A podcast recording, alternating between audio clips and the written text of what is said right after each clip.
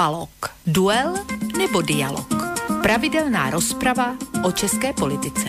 Stanislav Novotný a Petr Žantovský na Slobodném vysielači. Dualo, dualo, dualo. No to, čo ste vážení poslucháči v tejto úvodnej zvučke počuli, je len z časti pravda dnes večer. Tá pravdivá informácia je v tom, že naozaj sa začína relácia dualog, ale menej pravdivá informácia je tá, v akom zložení to dnes bude prebiehať, ale všetko pekne po poriadku, to si samozrejme o malú chvíľku vysvetlíme. V každom prípade vám pekný, e, dobrý, pokiaľ možno nerušený večer e, praje v tejto chvíli z Bansko-Bystrického štúdia Rádia Slobodný vysielač e, Boris Koroni. A Hneď dodávam, že sa vám teda hlásime po tej dvojtýždňovej pauzičke s reláciou e, Dualog. Opäť teda z relácie, ako už aj tá zvučka úvodná naznačila, z relácie, ktorá je prioritne určená, ale nie len uchu českého poslucháča, pretože v tejto dvojhodinovke slova a hudby sa pravidelne venujeme politicko-spoločenským témam, ktoré sa týkajú a ktoré sa odohrávajú prevažne v Českej republike. Samozrejme, túto tradíciu neporušíme ani dnes, hoci zdánlivo sa to možno javí tak, že tentokrát pôjde skôr o problematiku takého globálnejšieho rozmeru, respektíve takú celoevropskú záležitosť. Ale faktom je, že toto všetko, o čom sa dnes budeme zhovárať, ako aj sami budete počuť, má priamy dopad na ľudí žijúcich tak za riekou Moravou, ako aj na ľudí žijúcich na Slovensku. Takže téma naozaj patriaca do relácie Dualog. No a čože sme si to dnes večer vlastne pre vás e, pripravili? Nuž, iste ste to zaregistrovali, v týchto dňoch sú toho plné médiá, a síce, že Nemecko uzatvára alebo uzatvorilo už aj spolu s Francúzskom tento týždeň v útorok nejakú zmluvu, ktorú mali e, dojednať údajne tajne a v podstate ani nikto veľmi dopredu nevedel a netušil, že sa vlastne k niečomu takémuto schýľuje. No, čo ale v každom prípade už o tejto zmluve vieme, lebo tak nás o nej informovali naše veľké médiá, má ísť o pakt, e, ktorý dostal pomenovanie zmluva z Achenu, alebo česky povedané smlouva z Cách. Podľa medializovaných informácií ide o pokračovanie Elizejskej zmluvy z roku 1963 s tým, že táto novo uzatvorená zmluva má reflektovať výzvy súčasného globálneho sveta.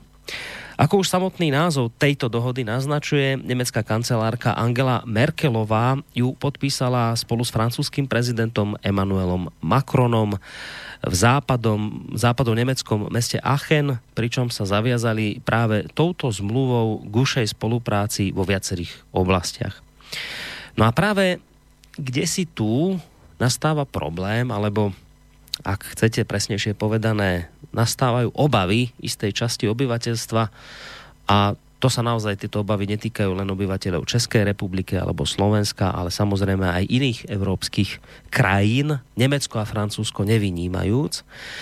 A tie obavy sa týkajú práve toho, čo všetko môže vzísť do budúcna z takejto úzkej koordinácie Nemecka a Francúzska, teda dvoch najvýznamnejších ekonomických hráčov Európskej únie, ak teda odrátame e, Spojené kráľovstvo, ktoré teda zápasí s Brexitom.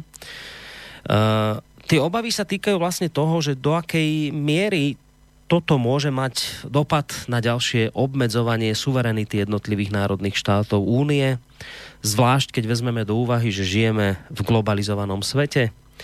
Navyše nie je tomu tak dávno, čo Brusel otvoril otázku hlbšej integrácie jednotlivých štátov pod jednu veľkú strechu. Nie je tomu tak dávno, čo sa hovorilo o akomsi tvrdom jadre o dvojrýchlostnej Európskej únii. No a z tohto dôvodu potom celkom logicky vznikajú a rastú obavy časti populácie z toho, či teda možno považovať podpis tejto zmluvy za akési základy nového superštátu pod názvom Spojené štáty Európske, v ktorom by národné štáty a ich vlády hrali už len druhé husle.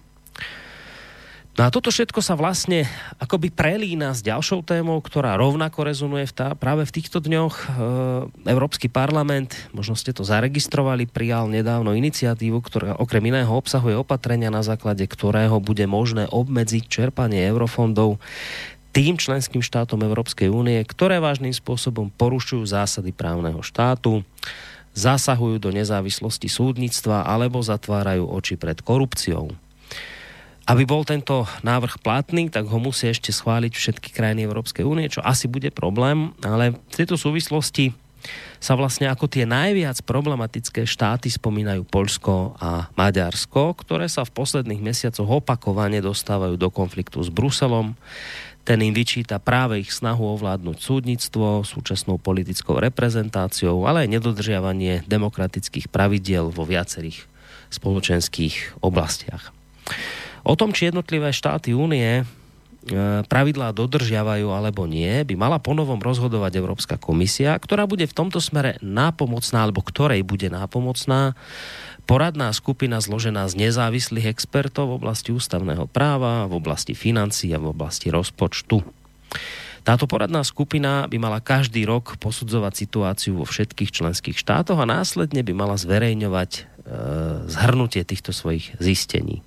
No a tu sa opäť e, vynárajú obavy, ktoré mimochodom spomenuli aj niektorí slovenskí europoslanci s tým, že ide o nereálnu predstavu podľa nich, podľa ktorej by chcel Brusel donútiť voličov cez európske dotácie, aby volili tak, ako si to prajú euroúradníci, pričom by bolo zlým precedensom trestať niektoré krajiny, okresy alebo mesta zastavením dotácie z politických dôvodov. Navyše opäť ide o oblasti, ktoré sa momentálne nachádzajú vo výhradnej kompetencii členských štátov, teda tých národných štátov. No a opäť tu mnohí kritici badajú snahu Bruselu obmedziť práva národných štátov na úkor nejakého veľkého celku, ktorému môžeme hovoriť pokojne superštát európsky. Takže toto sú, toto sú vážení poslucháči toto sú témy, s ktorými dnes predstupujeme pred vás v rámci práve sa začínajúcej relácie Dualog, pretože obe tieto témy dnes rezonujú na českej politickej scéne a ako som už spomínal v úvode, iste nie len tam, aj na Slovensku o tomto dosť vášnivo diskutujeme. Takže toto sú témy, e, ktoré dnes večer otvoríme, ale táto relácia Dualog, ako som už naznačil v úvode, bude trošku výnimočná a to v tom zmysle, že tu dnes budeme mať netradičnú dualogovú dvojicu. Stanislav Novotný, ktorého sme počuli v tej úvodnej zvučke, že teda aj on tu dnes bude, tak on tu dnes nebude, pretože mal nejaké neodkladné povinnosti, takže sme tentokrát siahli po náhradníkovi. Ale skôr ako ho predstavím, tak uh, mi dovolte, vážení poslucháči, privítať v podstate už domáceho pána, ktorý je stabilnou tvárou tejto relácie vysokoškolského pedagoga, mediálneho analytika a publicistu Petra Žantovského, ktorého máme na Skype. Petře, počujeme sa, dobrý večer. Slyšíme se, dobrý večer, zdravím tebe Boris, zdravím, teď to prozradím, Martina Kolera, s nímž tady nejsem poprvé a doufám, že ani ne naposledy. No. A nejen tady, ale i na jiných podujatích, abych tak řekl. A hlavně zdravím všechny posluchače a posluchačky, abych byl genderově vyvážený, kteří sedí teď netrpělivě u svých počítačů a u svých sluchátek a já je moc zdravím a jsem rád, že jsme společně. No ja som rád, že ťa počujeme aj preto, lebo minulý, minulé relácie boli nejaké technické problémy, tak som rád, že sa to nejakým spôsobom samé odstránilo. Dúfam, že to aj samé opäť nevyskočí. No, ty si mi vyfúkol vlastne to prekvapko, ale samozrejme mal si na to právo a som rád, že si to aj povedal za mňa. No Martin Korel, Koller je tým eh, ho, hosťom, ktorého eh, sme si dnes dali ako takého náhradníka, ktorého vy mnohí samozrejme naši posluchači veľmi dobre poznáte, pretože má u nás, má u nás pravidelnú stredajšiu reláciu Kasus Belli, ktorá ktorá je zameraná na rôzne vojenské témy a to mám pocit, že táto relácia mu sadla parádne, lebo je to vojenský expert a vojenský analytik, takže tohto pána sme dnes oslovili a toto bude človek, ktorý dnes bude robiť parťáka Petrovi Žantovskému. Takže pán Koller, dobrý večer aj vám. Eh, dobrý večer, jsem poctěn účastí na tomto pořadu, akorát jste si samozřejmě udělali menší problém, protože jsem známý názorový extrémista, který říká to, co si myslí. No tak to za až taký veľký problém u nás v rádiu nebude, na toto sme my zvyknutí, v podstate aj naši poslucháči. Uvedieme, do akej miery sa v tejto téme zhodnete s Petrom, alebo či bude aj nejaká bitka tu dnes to sa necháme nakoniec prekvapiť, e, do akej miery nájdete spoločnú reč, alebo v čom všetkom sa budete možno odlišovať názorovo, ale to je v tejto relácii úplne bežné a normálne, takže to aj očakávame. A rovnako tak očakávame aj poslucháčské otázky.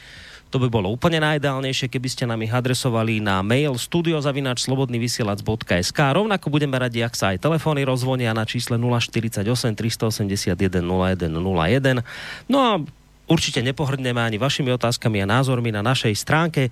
Ak si kliknete na zelené tlačítko otázka do štúdia, tak aj takýmto spôsobom sa môžete vyjadriť alebo pripojiť nejaký svoj názor alebo svoju tému k tomu, o čom sa dnes budeme zhovárať. A, ale skôr ako si dáme pesničku, lebo to je vlastne taká vec, hovorím pánovi Kolerovi, ktorý nevie, my tu máme aj nejaké tradície, pán Koller, ktoré dodržiavame v tejto relácii a samozrejme budeme sa nimi riadiť aj dnes. No a tá tradícia káže, že my tu máme popri tom slove aj nejakého toho hudobného hostia, ktorého vždy vyberá hudobný fanšmeker e, Petr Žantovský, tak e, ideme zistiť, že že čo nám to namixoval na dnes večer? Akého hudobníka budeme počúvať? Tak je to úplně unikátní příležitost, protože doposavat jsme vždycky vybírali české, někdy možná československé umělce, záleží na tom, z jaké doby to bylo.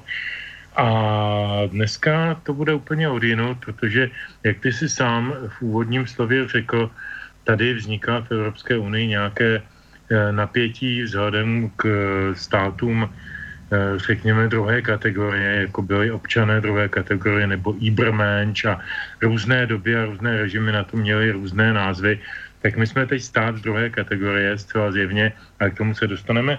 Tak jsem si říkal, no tak stát druhé kategorie je nepochybně také Maďarsko, také Polsko a stát asi 56.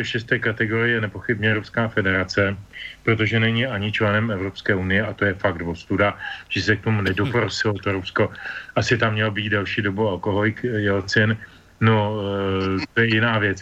Já jsem si, já jsem si vybral písničky Eh, polského umělce Čislava Němena, kterýho možná někteří naši posluchači budou znát z minulosti. On už tedy je delší dobu po smrti a byl to úžasný uh, eh, rokový vynálezce a takový art rokový uh, umělec, velmi osobitý, originální. A když byl mlád, tak se účastnil různých takových uh, aktivit, které by člověk nečekal, když zná tu jeho pozdní tvorbu. A jednou z těch aktivit bylo taky to, že na nějakém hudebním festivalu zpíval e, ruské národní písně, což je jako dnešním pohledem docela bizarní. Tehdy to bylo úplně normální, protože jak si byli jsme všichni v jednom táboru, jak se říkal, míru a socialismu, a měli jsme k sobě docela blízko, kulturně i jazykově, i tím, že jsme Slovani a rozuměli jsme si třeba i v tom, v tom odporu vůči tomu kremelskému vedení a tak. A ten jeden speciálně byl člověk velice nezávislý a e, osobnostně pevný. E, nicméně ta muzika přece nemohla ani za Brežněva, ani za Jelcina, ani za nikoho jiného. Prostě to jsou ruský národní písničky. Takže jestli někdo chce dneska slyšet e, polského umělce, zpívat ruské národní písně, tak má příležitost s náma, čtyři jsem vybral. Eh, mimochodem v kontextu dnešního eh, takového to urputného přetlačování mezi Polskem a Ruskem, které je ostatně historicky tradiční už od 18. století, tak je to má zase další kontext a další rozměr. Ale eh, těm písničkám bych to nezazlíval, jsou krásní a v Němenově podání ještě víc. No dobré, a kterou pesničkou teda začneme dnes večer? Tak začněme tak, jak jsem ti to posílal v tom balíčku. Dobre. První písnička se jmenuje Já vstretil děvošku, tedy spotkal jsem děvče. No, tak si to pojďme vypočuť, takúto neuveriteľnú vec. Budeme počúvať Poliaka, ktorý spieva pesničky po rusky, rúské pesničky. To, to je už skutočne niečo také, čo sa žiaľ dnes len tak nevidí. Tak dobre, že, že Peter takto zalovil, takto vybral takéto malé zázrazky sa aspoň takto u nás v našom vysielaní budú diať. Я встретил девушку, полумесяцем бровь, на щечке родинка, а в глазах любовь. Ах, эта девушка меня с ума свела, разбила сердце мне, покой взяла. Ах, эта девушка меня с ума свела, Разбила сердце мне, покой взяла. Потерял я ее вместе с нею любовь, на щечке родинка, а в глазах любовь. Ах, эта девушка меня с ума свела, разбила сердце мне, покой взяла. Ах, эта родинка меня с ума свела, разбила сердце мне, покой взяла. Пусть целый свет пройду, но найду я любовь на щечке родинка, а в глазах любовь.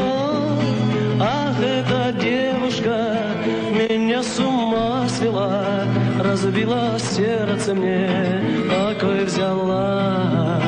Ах, эта родинка меня с ума свела, разбила сердце мне, покой взяла. Разбила сердце мне, покой взяла.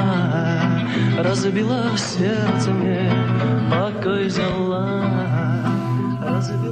No tak, počuli ste prvú pesničku nášho dnešného hudobného hostia v podobe Čieslava Niemena ktorého nám tu dnes prináša uh, Petr Žantovský v takéto netradičnej podobe spievajúceho Poliaka po rusky. Uh, no dnes už teda sme sa posunuli ďalej samozrejme od pádu socializmu, už to tu máme oveľa demokratickejšie a dnes sa nosí to, že tu máme nenávisť medzi Poliakmi a Rusmi a treba ju samozrejme udržiavať, lebo toto je ďaleko podľa našich uh, rôznych politických elít ďaleko únosnejší stav, ako to bolo v minulosti. Tým samozrejme nechcem ani len naznačovať, že by uh, to pred rokom 89. bola nejaká prechádzka rúžovým sadom. Len hovorím, že teda sa nám mnohé z týchto priateľských e, záležitostí, ktoré liezli aj z tejto pesničky, vytratili a tvárime sa, že je to všetko v poriadku. Ale nie je to až tak téma našej dnešnej relácie. Ja som tú tému už vlastne naznačil tým svojim úvodom. Tak len dodám ešte niekoľko e, takých podľa mňa dôležitých informácií a potom samozrejme dám už priestor obom spomínaným pánom. No, e, zmluva Záchenu, alebo teda zmluva z Cách, e, treba povedať, že v roku 1963, konkrétne 22. januára, bola podpísaná Elizejská zmluva v Paríži. V ten istý deň, v roku 2019, čiže teda 22. januára, pred dvoma dňami, po vyše polstoročí, bola podpísaná v Achene alebo v Cáchách zmluva o kooperácii a integrácii. Tú prvú zmluvu z roku 1963 podpísali Konrad Adenauer a Charles de Gaulle historické to postavy. Tu druhú, ako som spomínal, pred dvoma dňami podpísali Emmanuel Macron a Angela Merkelová.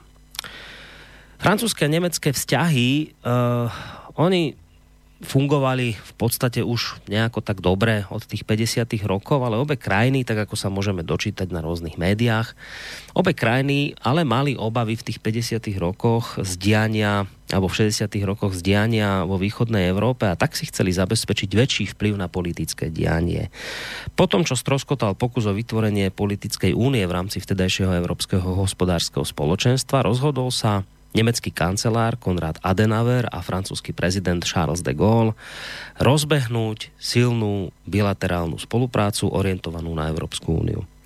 Jej základom bola zmluva o nemecko-francúzskej spolupráci alebo už spomínaná Elizejská zmluva. Obe štáty sa v nej zaviazali, že budú konzultovať dôležité otázky zahraničnej politiky, hospodárstva, obrany a kultúry. No a teraz, ako som už hovoril, po pol storočí tu máme akoby opäť ten, túto istú náladu, tento istý cieľ. Po pol storočí tu máme Achenskú zmluvu, ktorá má byť akousi paralelou v tom, že Nemci a Francúzi sa zase začínajú obávať o dianie vo východnej časti Európskej únie a tak urobili to isté, čo pred nimi gól s Adenaverom. Angela Merkelová to zdôraznila tým, že podľa nej žijeme v zvláštnych časoch, ktoré vyžadujú nové a rozhodnejšie odpovede.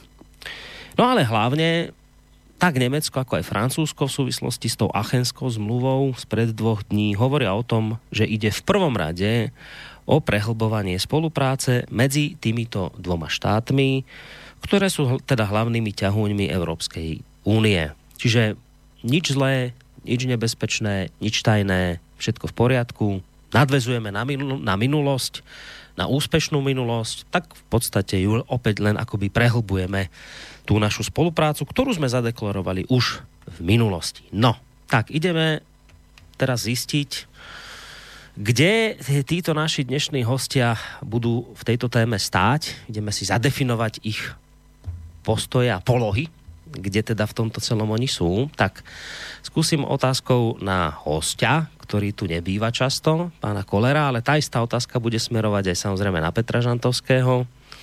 Ak sa teda pozrieme na túto zmluvu a na to, čo o nej zatiaľ vieme, aký z toho máte doteraz pocit? Uh, je to niečo, čo vnímate, pán Koller, ako možné ohrozenie záujmov Českej republiky a Slovenskej republiky, alebo naopak vidíte tam aj nejaké také prvky, ktoré by ste mohli označiť za nejaký ten posun vpred, že by nám to nejakým spôsobom mohlo prospieť?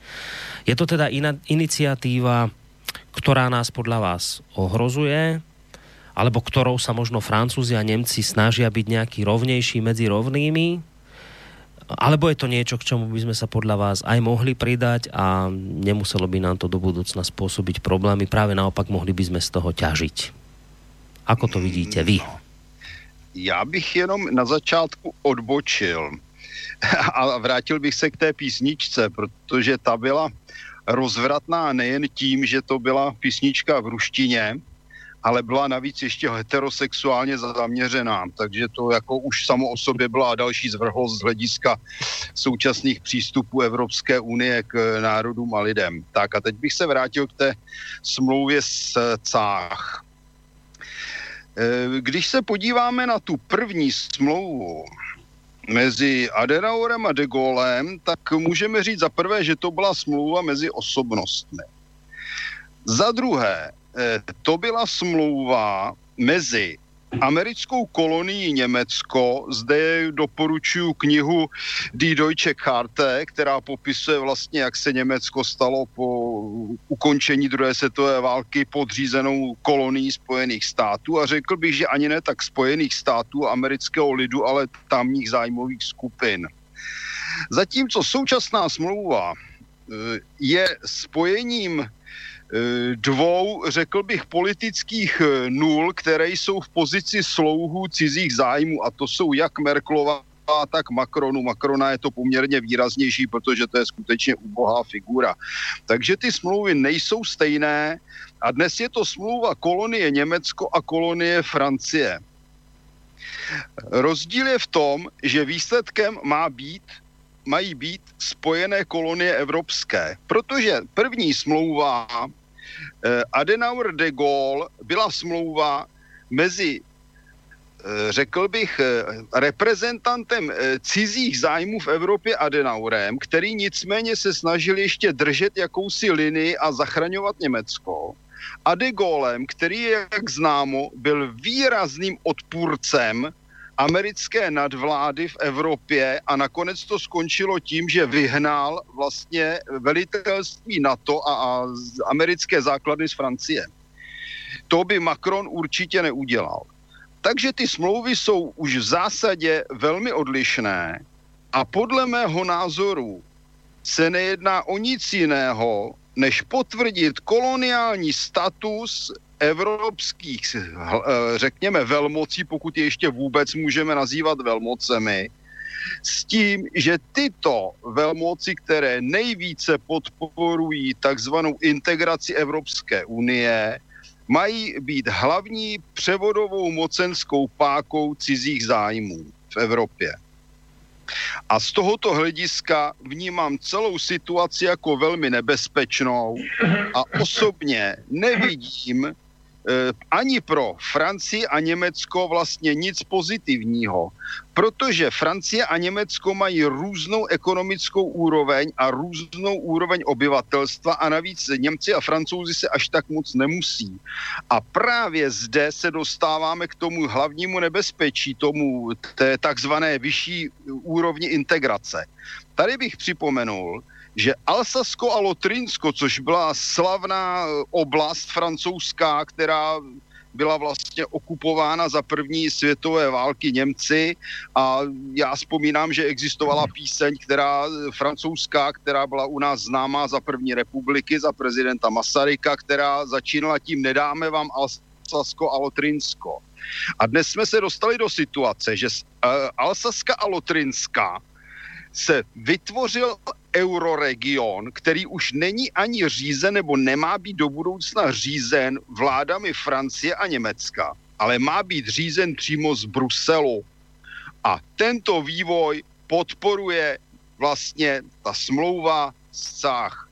Zde vidím obrovský problém, protože jsme vlastně u řízené likvidace států a národů, jejich rozbití a můžeme si zde připomenout, že vlastně prvním, kdo s tímto přišel, byl Lev Davidovič Trocký ve své knize Čtvrtá internacionála. A jak známo, Lev Davidovič Trocký nebyl ani bolševik, ani, ani ruský, ani ruský eh, vlastenec, byl to sluha nadnárodních korporací. No to uh, dnes o tejto zmluve nájdete naozaj už dosť informácií na internete, ale to, čo sa, to, čo sa nejako zabúda spomenúť, a som rád, že ste to spomenuli vy, je naozaj to, že keď to teda pripodobňujeme k tej Elizejskej zmluve, tak naozaj Charles de Gaulle sa touto zmluvou snažil oslabiť vplyv Spojených štátov na Nemecko. Doslova sa hovorí o tom, že chcel vytrhnúť Nemcov spod nadvlády Spojených štátov amerických, ale potom po nástupe Kennedyho sa mu táto vec jednoducho nepodarila my dnes počúvame len to, že jednoducho mm, sú tam rovne, rovnaké paralely s tým hlbším alebo prehlbovaním integrácie, spolupráci v rôznych oblastiach, ale toto sa tak nejak zámerne prehliada, že, že tá Elizejská zmluva mala naozaj nejaké iné, úplne iné ciele ako, ako tá dnešná. No, ale tá istá, tá istá otázka aj na Petra, tak počuli sme, ako to vníma pán Koller. Ty budeš k tejto zmluve zhovievavejší? Eh, já bych možná doplnil Martina Kolera a odpověděl na některé podněty, které si vyslovil ty v tom úvodním slově. Eh, první podnět. Ty si tam kladl řečnickou otázku, jestli by náhodou pro Českou republiku nebylo výhodné se k této věci nějak přidat a, a že bychom z toho nějak profitovali. Tak na tuto no, otázku, eh, kterou jsem, eh, jak tě znám, pochopil i jako uh, lehce ironickou, odpovídám naprosto natvrdo, vždyť nás nikdo nechce, abychom se k něčemu přidávali. Celá ta smlouva je o tom, aby nás uh, vystrčili z jakéhokoliv rozhodovacího Eh, půdorysu, eh, to, jako, to není o tom, jestli se máme přidat nebo nemáme přidat. To bylo v 95. když jsme hlasovali o tom, jestli půjdeme nebo nepůjdeme do Evropské unie. Ale dneska se nás nikdo na nic takového neptá. Dneska se potřebují zbavit nepříjemného otravného hmyzu, jako je Polsko, Maďarsko, Česko, Slovensko a také podle mého Rakousko, také Itálie, Persku nepochybně e, Španělsko, protože tam ten e, katalánský problém není dokončen a samozřejmě Řecko, Kypr a tak dále známé problémy. Čili to je, to je úplně o něčem jiném. Čili v žádném případě to není v gardu, že bychom se měli přidávat nebo o tom pro Bůh uvažovat. Jedna věc. Druhá věc. Já tu smlouvu nechápu ani tak e, geopoliticky ve smyslu tom degolovsko-adenaurovským, což asi Martin Koer taky ne, jak říkal, ale já ji chápu jako ve smyslu vyřešit nahonem několik problémů, který tíží Německo i Francii. Jeden problém se jmenuje migrace, druhý problém se jmenuje eh, hospodářská nouze. V, ve Francii je v tuto chvíli hospodářský problém jak Brno. A tím nemyslím jenom hnutí žlutých vest, to je jenom jeden z takových tykadel, kde to proteklo ven, ale je, ta země je ekonomicky velmi na hnutě. Což je dáno mimo jiný i tím, jak si e, různí papaláši ve Francii, e, bývalí prezidenti a podobně a jiní politici, e, tak jako třepili ústa v době otevřených náručí Eh, vůči, vůči arabské a nevím jaké imigraci, No, ale oni si, jak si asi zapomněli spočítat, že na to ten stát prostě nemá. Ten stát je prostě ekonomicky na huntě. A v tuto chvíli se brání, jak může a jediná, jediný způsob obrany je ten, pardon, já jsem trošku nastydlý, tak to jediný způsob obrany, který oni volí, je ten, že se spojí s Německem, který zatím ještě ekonomicky funguje, ale nebude to mít dlouhé trvání, protože má úplně ten týž problém. To znamená, strká nepředstavitelný peníze do problému, kterým způsobila Merkelová svým Wir von das, tedy zvládneme to. A to ne, nepochybně také ne, ne, ne, ne, ne, ne, hlavy paní Merkelové, to byla reakce na, na pan Kimuna a na na odmítnutí OSN financovat dál migraci syrských uprchlíků do Turecka a, sanovat Turecku ty uprchlické tábory, to je celkem známá historie. Nicméně Merkelová to pochopila jako příležitost se historicky znemožnit a to se jí dokonale povedlo. A v tuto chvíli eh, tyhle dva, eh, tyhle dva spojenci eh, vlastně z nouze nebo z takového, to je ten snětek z rozumu, já bych řekl skoro z nerozumu, eh, eh, vypovídá o tom, že ty dva státy se potřebují z jediného důvodu. Oni potřebují peníze zbytku Evropské unie, aby sanovali své vlastní problémy. A protože si dokážou spočítat díky Lisabonské smlouvě a většině hm, typických hlasování, které upravuje Lisabonská smlouva, že svou eh, obrovskou převahou obyvatelstva mají takovou hlasovací majoritu, že jsou schopni ze zbytku Evropy vytáhnout prachy, který potřebují na sanaci vlastních problémů. Eh, to si myslím, že má určitý eh, význam i v okamžiku, kdy se dokončuje Brexit a dokončí se pravděpodobně v nějakém neúplně vlídném tónu, protože Mayová se sice pokusila Eh, vytáhnout z Evropské unie nebo dohodnout se s ní na nějakém pokračování spolupráce, ale protože eh, mnoho britských poslanců eh, je soudných a umí číst, tak pochopilo i mezi řádky, že Mayová v podstatě prodala Británii, tak odmítli ten Brexit podle té dohody s Evropskou unii, protože to není žádný Brexit. Tu chvíli je to pokračování členství za méně výhodných podmínek. To, si, to zase je téma třeba na jiný pořad, ale, ale je to tak. A v tuto chvíli ale jako je hrozí, že odpadem, eh, odpadem Velké Británie odejde velká, velká finanční částka z eurounijních rozpočtů.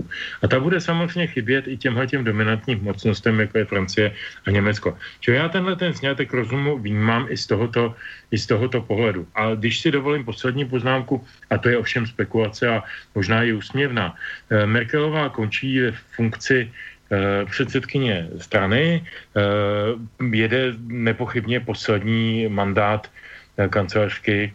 A já si myslím, že oni tím, že si i domluvili v rámci té smlouvy společnou německo-francouzskou vládu a společná zasedání a tak dále, tak nepochybně je velice blízko k tomu, aby ustanovili nějakého jakoby nad, nadstátního prezidenta nebo, nebo předsedu radioidových komisařů, nebo jak tomu budou oni říkat, já nevím. No a Merkelová je volná teď jako funkcionářsky.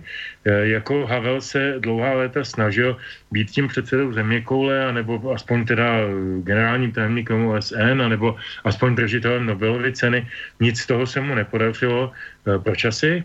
Eh, tak Merkelová teď určitě hledá novou trafiku. Jako ona ne, ne, ne, nevypadne eh, z kola a nezmizí na Belize, což by bylo pro všechny kolem ní to nejlepší a možná i pro ní.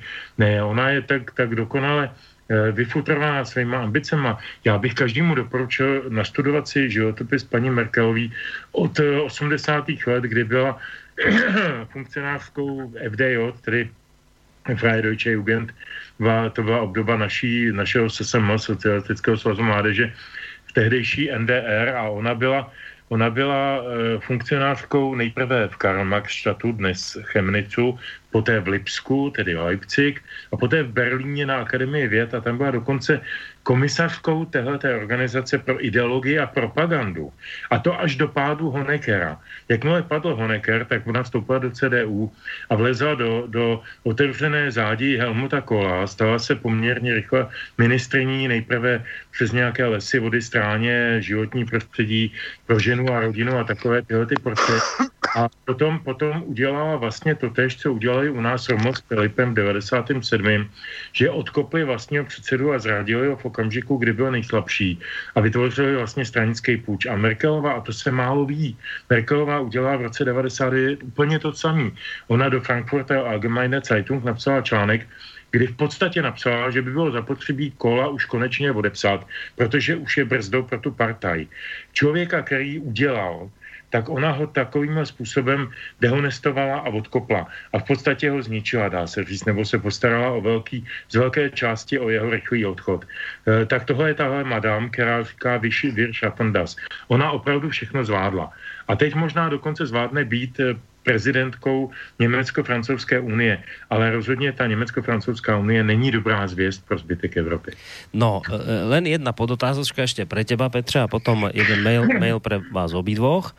Uh, ty teda týmto všetkým, čo si povedal, naznačuješ, že sa tu jedná o niečo také ako Franco-German exit, že je to, lebo vieš, tá, tá obava spočíva v tom niektorých ľudí, že tento projekt vlastne naštartuje hlbšiu integráciu, že vcucne aj Slovensko, Českú republiku a tak ďalej a že budeme musieť byť akoby všetci pod to jednou strechou a ty vravíš opak, že ak som to dobre pochopil, že nie, sa nejedná podľa teba o to, že sa budeme všetci integrovať do tohto super spolku. Tento super spolok je, ak som to správne pochopil, vyčlenený podľa teba len pre Nemecko a Francúzsko, ktoré budú z toho, ktorým budú z toho plynúť výhody? No, nepochybně. Eh, o tom, že bude nějaký dvoj, dvojrychlostní evropský integrační proces, o tom se mele už nejméně 15-16 let. Uh, už těch projektů na dvourychlostní Evropu byla velká řada a tohle to je jenom uh, jakýsi potichu a v zákoutí nebo v zákulisí připravený projekt na realizaci téhle myšlenky, protože tady i díky Lisabonské smlouvě, kterou jsme jako ty ovce eh, hezky pěkně přijali díky ODS, která nás až do posledního okamžiku přesvědčila o tom, že jedině přes její mrtvolu, no tak potom se z ní stala mrtvola. To známe tu historii. E, nicméně eh, Lisabonská smlouva je na světě a umožňuje hlasování podle počtu obyvatel v mnoha důležitých věcech.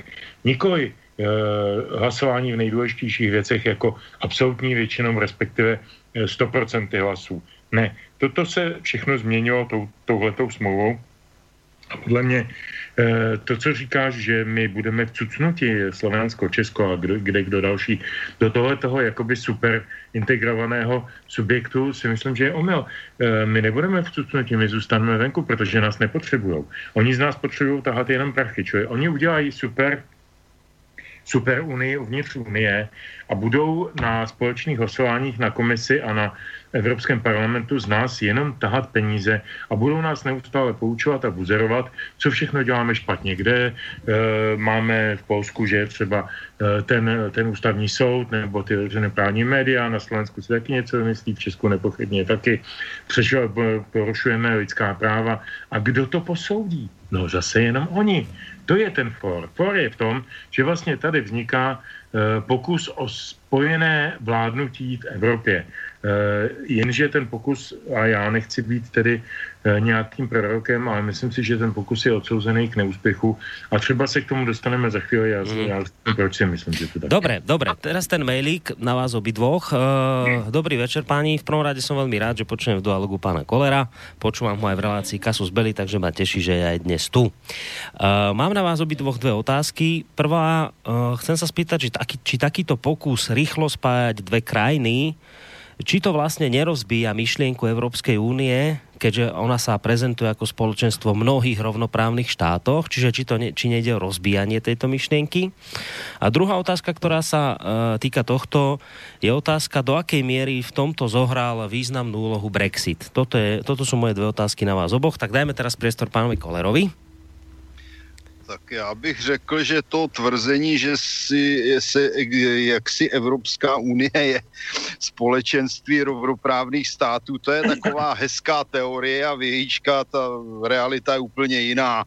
Já vnímám už dlouhodobě celou Evropskou unii jako pokus o kolonizaci eh, středo- a východoevropských zemí, především tedy Česka, Slovenska, Polska a Maďarska, plus samozřejmě můžeme pokračovat dneska směrem na Ukrajinu, která sice není, asi dlouho nebude zemí členské unie a řekl bych, že to je přímo prototyp toho, jak oni si ti vládcové Evropské unie představují podřízený stát, to znamená zemi, kde jsou všichni chudí, všichni makají a řídí eh, ve prospěch svých nadnárodních šéfů pár oligarchů. Já tvrdím, že nejvyšší stupeň imperialismu eh, je oligarchismus, to znamená převzetí států do soukromých rukou pod prapory a hesly socialismu. Je to podle mého názoru absolutní podvod, který se organizuje už od 70. let. Eh, proto se ani nemůžeme divit, že dnes třeba v Polsku eh, se staví spíše za spolupráci se spojenými státy řízenými Donaldem Trumpem, než za spolupráci s Merklovou a Macronem, protože skutečně podle mého názoru to, co se děje, je prostá kolonizace. A to, co se říká eh, oficiálně, je v naprostém rozporu s realitou já stále zastávám jeden a ten týž názor, že Evropská unie naše státy střední a východní Evropy prostě vyžírá a ještě nám vykládá, jak my jsme závislí na jejich dotacích. Není to pravda. Ty dotace tvoří jenom část toho, co z nás všemi možnými způsoby vysajou. A ta otázka Brexitu, jako v tomto smere zohrala úlohu? Samozřejmě, no tak Eh, jestliže Británie odejde, byť sama není v ideální pozici z hlediska migrantů, no tak je to, je to vzor, je to důležitý krok, který může posloužit druhým, aby ho následovali. A oni se samozřejmě obávají, že to je jejich koloniální, eh, koloniální říše evropská, kdy tedy oni ztratili do značné míry africké a azijské kolonie, tak si je dělají na východě, že se jim rozpadne, že prostě odejdeme a že jejich slavná Evropská unie skončí v systému bilaterálních smluv, což já říkám dávno, že by bylo ideální, že my budeme opět suverénní stát, nebudeme poslouchat s prominutím různé byrokraty a povaleče a příživníky z Bruselu a z různých neziskovek a z médií, která jsou od nich placená no a že začneme žít zase tak, jako bylo kdysi v roce 18, eh, jako suverénní stát, když jsme se osvobodili od rakouské okupace dlouhodobé. No a není ničeho, z čeho by měli větší strach než pravda a svoboda. No, k tomu se Tohoto ještě... hlediska je pro ně velmi nebezpečné, že Británie udělala krok, který je vzorem pro ty ostatní. No k tomu, k tým eh, veciam sa ešte dostaneme, kde vám teda, keďže vy ste eh, obaja momentálne asi na tej istej strane, v tomto smere teda očividne, tak budem toho, uh, toho advokáta diabla teda robiť ja, ale ale ešte otázka jedna pre vás. Práve vzhľadom k tomu, čo hovoril Petr, že, že podľa neho to nie je o tom, že nás to vtiahne, práve naopak my ostaneme vonku v zime, nás tam nepotrebujú, však ste to konec koncov počuli. Jan Zahradil, váš europoslanec z ODS, ten tvrdí, že ide o vytvorenie superštátu. Podľa neho je to nová nemecko-francúzska zmluva. Táto zmluva je jasným signálom toho, že obe krajiny chcú európsku integráciu v ďalších rokoch ďalej posúvať smerom k federálnemu štátu a on tvrdí, že ja osobne sa ale domnievam, že e, v tejto únii, ktorá je stále ešte príliš centralizovaná, budú obe krajiny nútiť svojou váhou ostatných, aby ich nasledovali. Čiže to je akoby iný názor, aký má Petr. Vy sa k čomu skôr prikláňate, že je to tak, ako hovorí Petr, alebo skôr to vidíte podobne, ako pán Zahradil, že ak teda s tým máte problém, tak skôr v tom, že nás to vcucne, alebo že nás nechajú vonku? No já bych řekl, že Petr to říká naprosto správně. Oni z nás budou cucat, ale nechají nás venku. Když to řeknu úplně jednoduše. Protože celý ten evropský stát, to je takový, eh, řekl bych, eh, primitivní pokus hrát si na Spojené státy, ale je to pokus, který já bych přirovnal asi k tomu, když opice se snaží chovat jako člověk. Je to karikatura. Musíme si uvědomit, že Spojené státy jsou společenstvím států, které jsou do značné míry svobodné a nezávislé. Tam není koloniální vztah mezi, já nevím, Texasem a Idahem a, Idahem a podobně. Ale v Evropě toto není v celé Americe se mluví vlastně jedním jazykem, pomileme literatý jižní enklávy, kde hodně lidí mluví hispánsky, ale jsou schopni se domluvit i anglicky. V Evropě se podívejte, kolika jazyky se mluví, jaké jsou tady historické animozity. A ty animozity zde stejně zůstanou, i kdyby tady Merklová a e, Macron skončili v posteli. Prostě ty animozity zde jsou já to říkám stále i z vojenského hlediska, z té naprosto směšné představy evropské armády, jaký má Portugalec zájem na Slovensku, jaký má Slovák zájem na Portugalsku. Prostě to celé, tento takzvaný superstát je karikatura karikatura Spojených států a nejde o nic jiného, než skutečně, jak bylo správně řečeno, posílit hlavní vysavač evropských peněz, hlavní kolonialisty, které tvoří dneska e, Německo a Francie, protože o Německo přišlo úplně o svoje kolonie, Francie částečně, i když nechutně vyžírá africké země. A tyto státy si našly náhradní kolonie s prominutím, já to řeknu úplně na surovo a na rovinu, bílé negry na východ od německých hranic. Takže žádný superstát je to normální koloniální politika, kde jedni obírají druhé a vykládají jim, že jsou v, v jejich státě a že mají největší zájem o jejich blaho. Naprostý opak. A keby tu, keby tu s vami sedel napríklad Karel Schwarzenberg, ako nesedí, tak by vám povedal niečo, ale keďže tu nesedí, tak vám to musím povedať za neho ja.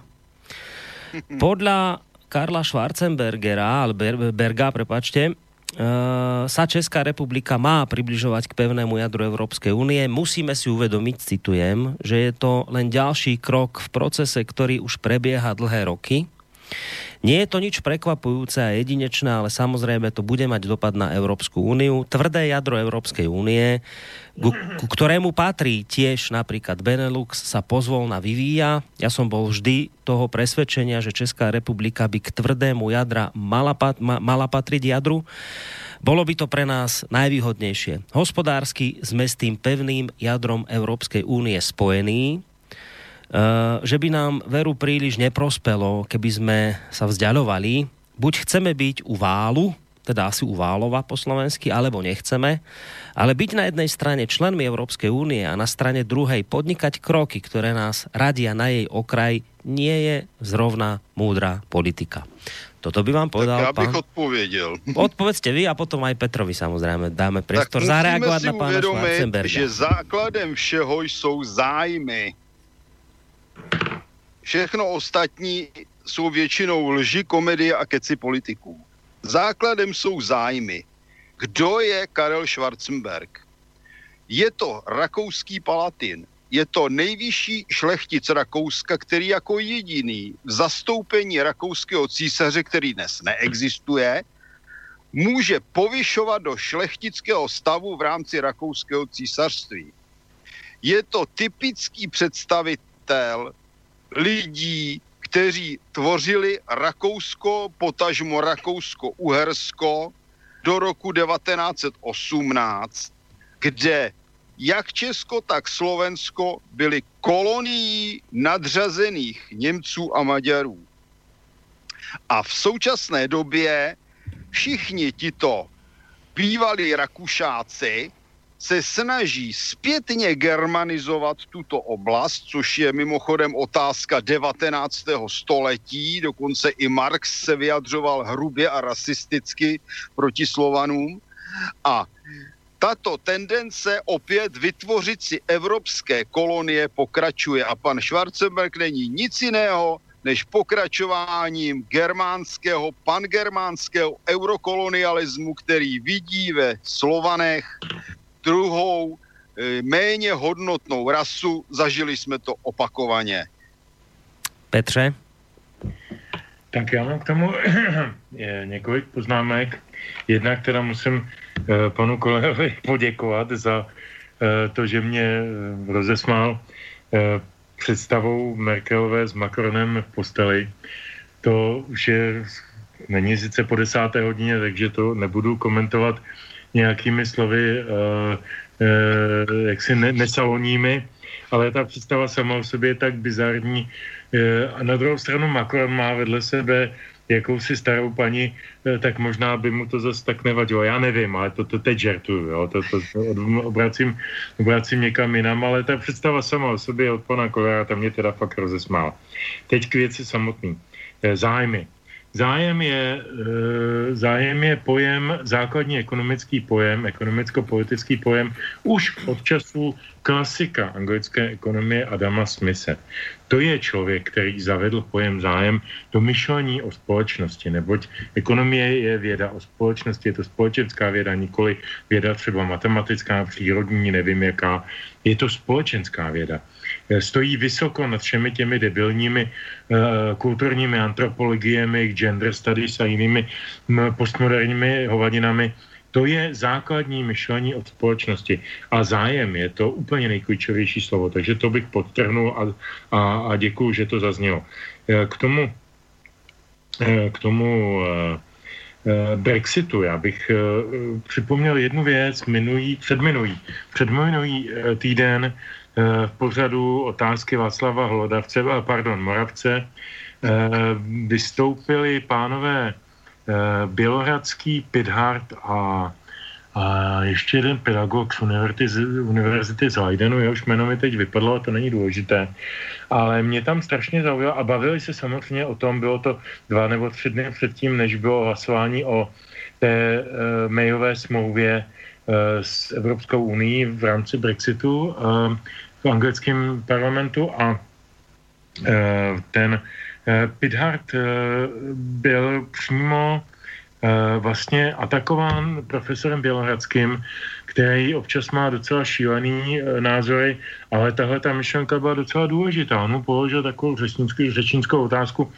A proč se teda Evropská unie chová tak pitomně vůči Velké Británii a dlouhodobě, když chce s ní udržet nějaké solidní eh, přátelské vstřícné vztahy.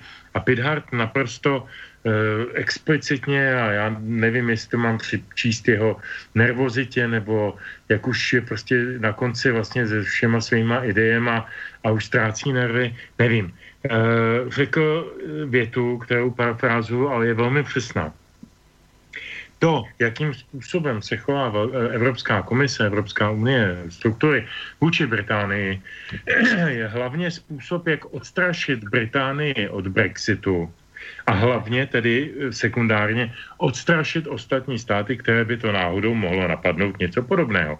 No a já si kladu teda otázku.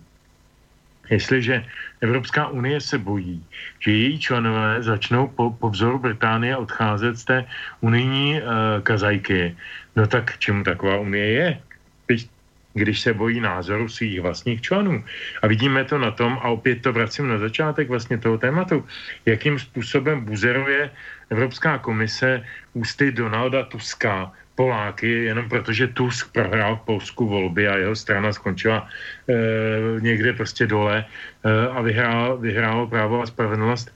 A ten, ten Tusk se mstí svý vlastní vlasti svý zemi se mstí tím, že na ní se sílá všechny ďábly a všechny kontrolory a všechno možné z Evropské unie e, a dokazuje, jak v jeho vlasti není dodržován tu nějaký ústavní soud, tu lidská práva, tu je tam pošlapávána e, svoboda médií a podobné kraviny. E, to je e, naprosto neuvěřitelný ta mentalita, a já teď vidím, že vlastně úplně stejnou mentalitu mají čeští europoslanci.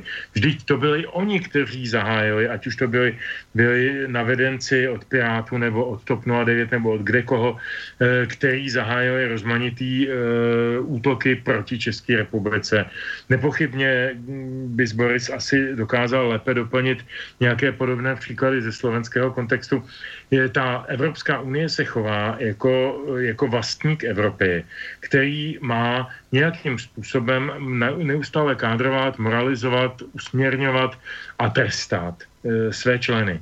Ale zároveň od těch členů chce peníze, poslušnost, obdiv, respekt, To nejde najednou. Buď to dám vlídnou tvář, nabídnu ruku a výhody a pak něco žádám, ale když eh, nastavím, eh, nastavím tvář čerta, eh, vyndám sankce a výhrušky a chovám se, jak říkal pan Pidhart, vůči Velké Británii tak, abych odstrašil všechny ostatní, no tak já nevím, kdo tam v té unii dlouhodobě zůstane za těchto okolností. No máme, máme na, na telefónnej linke poslucháča, který dlhšiu dobu Halo. čaká, veríme, že ostal. Dobrý večer. Dobrý večer, pozdravujem vás všetkých v novom roku, všetko najlepšie, pani Drzí Igor Pajta. A prosím vás, tam o českú politickú scénu.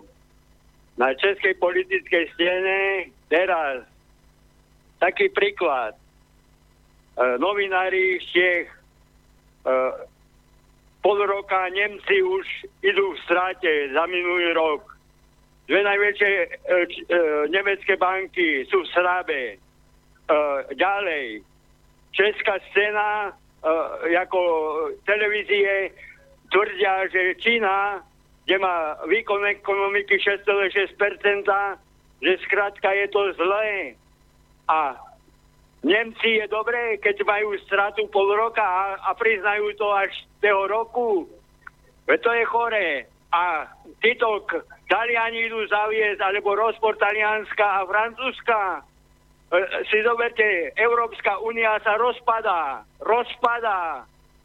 Jednoducho je koniec Európskej únie.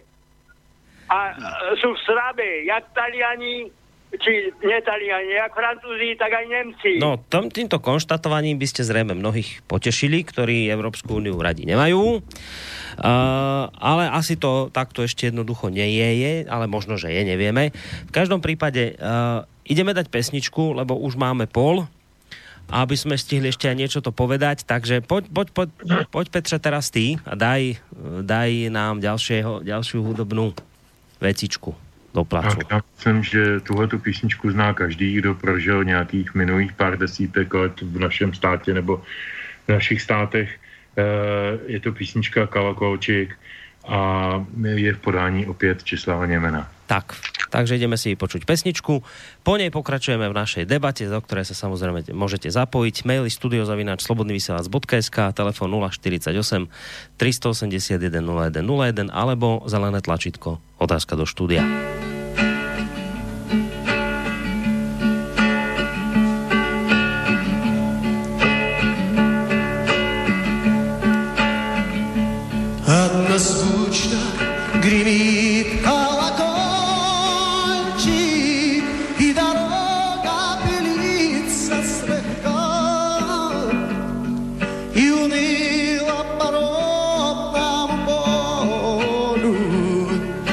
Разливается песенщика.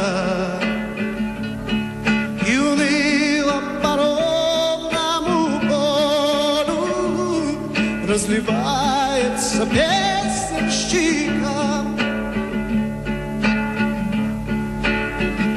Столько чувства в той песне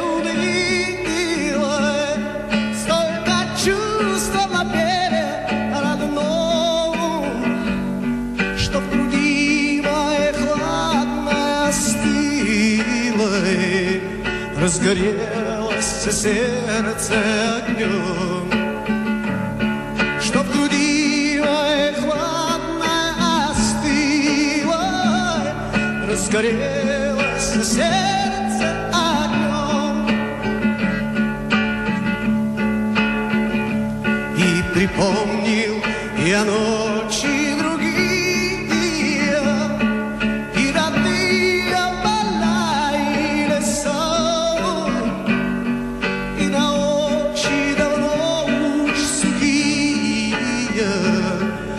набежала, как искра слеза. И на очи давно уж сухие набежала,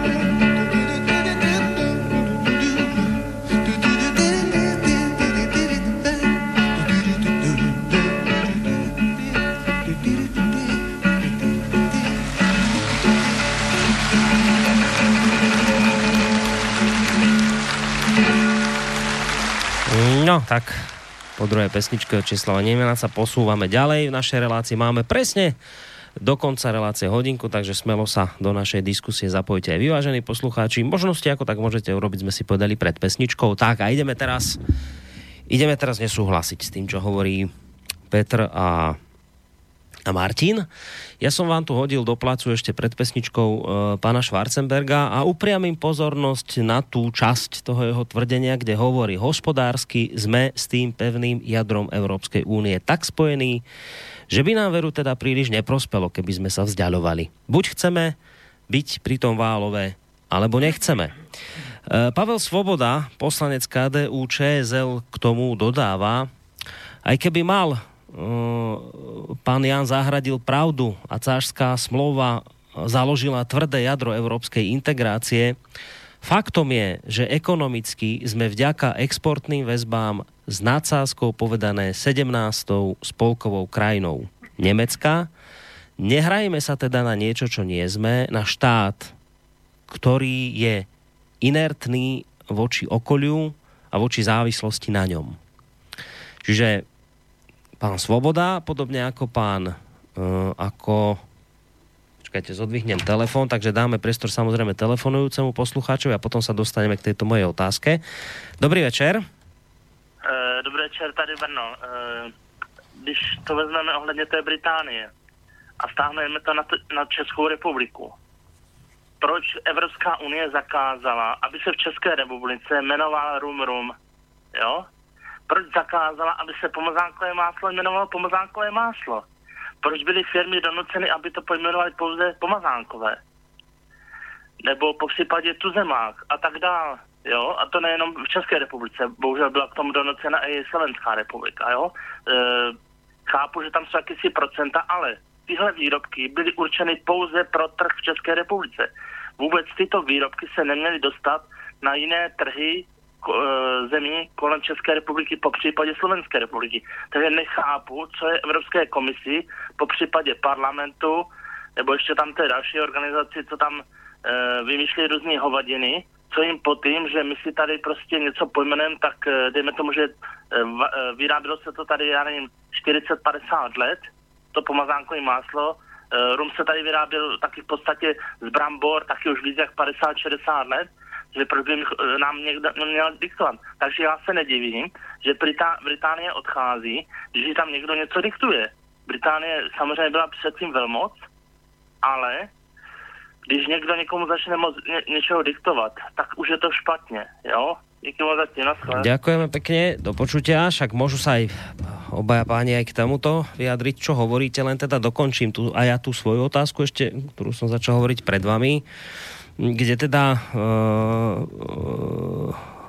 pán uh, Svoboda z KDU ČSL hovorí o tom, že veď ale si uvedomte v podstate, ako my sme naviazaní na aj Nemecko, a teda prevažne Česká republika, ako je naviazaná na Nemecko, aj Slovensko, ako je naviazané na nemeckú ekonomiku. My sme my sme exportné krajiny, my prostě vyvážeme, my tu krajinu potrebujeme. Takže hovorí, ne, nehrajme sa na niečo, čo nie sme, nerobme tu takýchto, takýchto partizánov, že my tu zdvihneme zbráň a odchádzame a trestneme dvermi. My sme, opakujem, ako povedal pán Svoboda, Česká republika je v podstate s nácáckou povedané 17. spolkovou krajinou Nemecka. Takže my si no. musíme uvedomiť, my si musíme uvedomiť, E, kam patríme a aké máme možnosti. Nehrajme sa na niečo, čo nie sme. Tak. Zle, ako sa s týmto popasujete. Lehce. Pan Svoboda je známý poskok cizích zájmů. Je to typický eh, europoslanec, eurohujer, který se má dobře a který by klidně prodal nejen republiku, ale možná i svoji matku do afrického veřejného domu, když z toho něco kouká. Aspoň já si to o něm myslím. Podle mě je to člověk, který ztratil čest, protože zrazuje svými názory vlastní zemi a vlastní národ.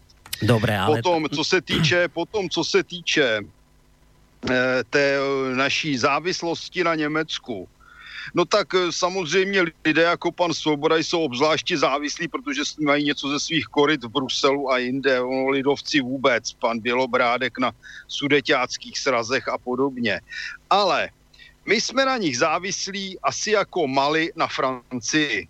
To znamená, potřebují naše levné suroviny, naši levnou pracovní sílu, eh, jejich koloniální fabriky u nás a podobně. A teď se na to podívejme z druhé strany.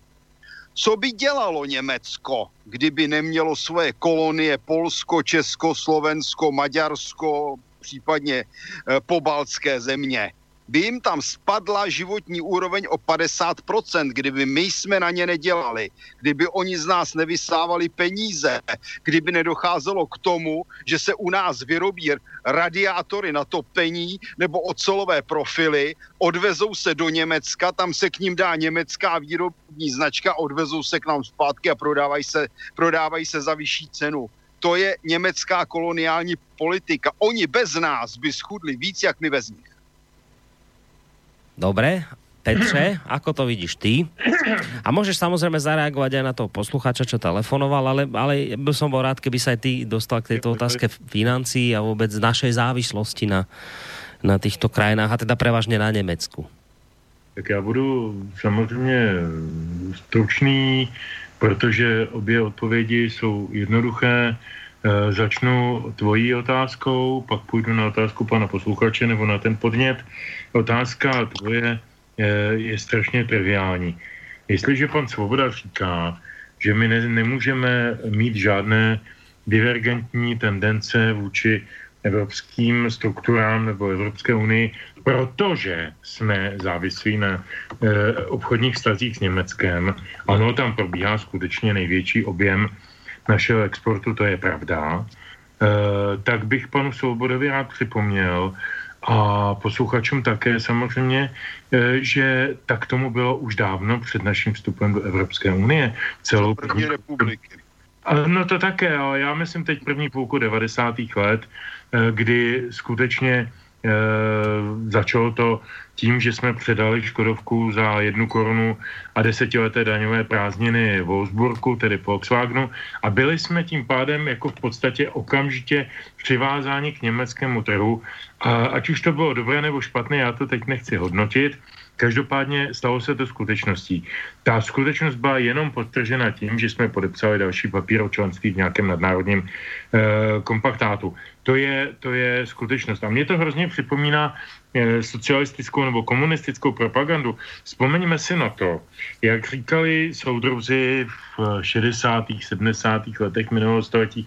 Víte, kdybychom neměli ta jednotná zemědělská družstva, tak bychom byli na tom, jako byli za první republiky ty zemědělci, co orali s těmi volky a s těmi koňmi a měli tam tento jednoduchý pluch nebo ruchadlo a měli velice triviální a špatnou technologii, zatímco my máme ty báječné traktory ze Sovětského svazu a tím pádem e, se ta naše jednotná zemědělská družstva mohla rozvíjet a my budujeme ten socialismus na venkově.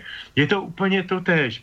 Jako ty traktory byly samozřejmě v té době, jako u nás, byly v Rakousku, v Itálii, kdekoliv jinde v Evropě, prostě protože to byl technologický pokrok. Traktory, kombajny, žentoury, nevím co všechno, ale komunisti z toho dělali e, vlastní výhodu komparativní. Takže tady teď pan Svoboda dělá komparativní výhodu z něčeho, co bylo už předtím a co by bylo i bez Unie. Prostě protože nás, tak jak říkal pan Koller, to Německo nás prostě potřebuje. Jsme levná pracovní síla, jsme zásobárna obrovských řekl bych, zásob nebo, nebo rezerv Eh, kvalifikovaný pracovní síly. To si málo kdo uvědomuje, že u nás bylo možná nejlepší nebo jedno z nejlepších učňovských školství v 80. letech, že my disponujeme, nebo aspoň jsme disponovali, dneska už je to slabší, eh, obrovskou zásobou kvalifikovaný síly pro manuální nebo, nebo lepší manuální práce Eh, a to nikde v Německu ani nikde jinde nebylo, takže, eh, takže to je něco, co nás naprosto vylučovalo eh, ze skupiny chudých nebo neschopných nebo nepoužitelných zemí. Tak to je hrozně důležitý si uvědomit. Ale k tomu, co říkal pan posluchač, já s ním úplně souhlasím, je to všechno sviňárna. Já se omlouvám za to slovo, já lepší neznám. Prostě tady jako věnovat summit Evropské unie tomu, jestli povolíme evropský syrečky, pardon, olomoucký syrečky nebo nepovolíme. A pak je teda slavně povolit. To je přeci hnus. To je něco, co, co se nikdy nemělo stát. A to, že se toho zúčastňují naši europoslanci, hlasují a často proti nám, proti naší republice, jak nám pravila paní komisařka Jourová, tak e, sdělila v médiích, že vlastně ona v té komisi nezastupuje Českou republiku, ona tam zastupuje ten portfej, který ona tam má, já nevím, co tam má, e, spotřebitelský zájmy nebo co, to je celkem vedlejší, ale ona tam není za Čechy. Ona tam není za Česko, Českou republiku, ona je tam za Jourovou a za Evropskou unii. Z ní se stala prostě dnem jmenování do funkce Evropánka, která ztratila svoji národnost. Tak co tam dělá? Tak ať jde domů.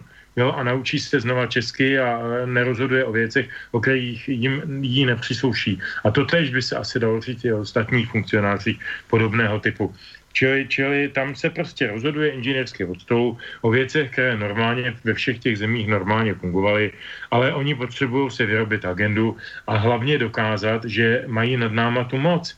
Vyšou nějakou směrnici, kterou s nikým nikde ne, ne, nekonfrontujou, neuvažují o realitě.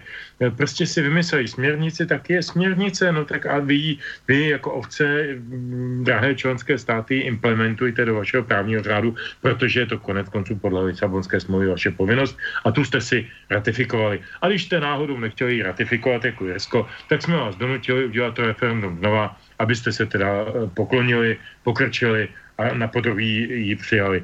No tak to je něco šíleného. A to je zpátky k tomu Brexitu. To je přesně ta snaha udělat nový Brexit a donutit Británii, aby od Brexitu odstoupila. A já pevně věřím, a jsou to moje poslední zbytky důvěry k tu zemi.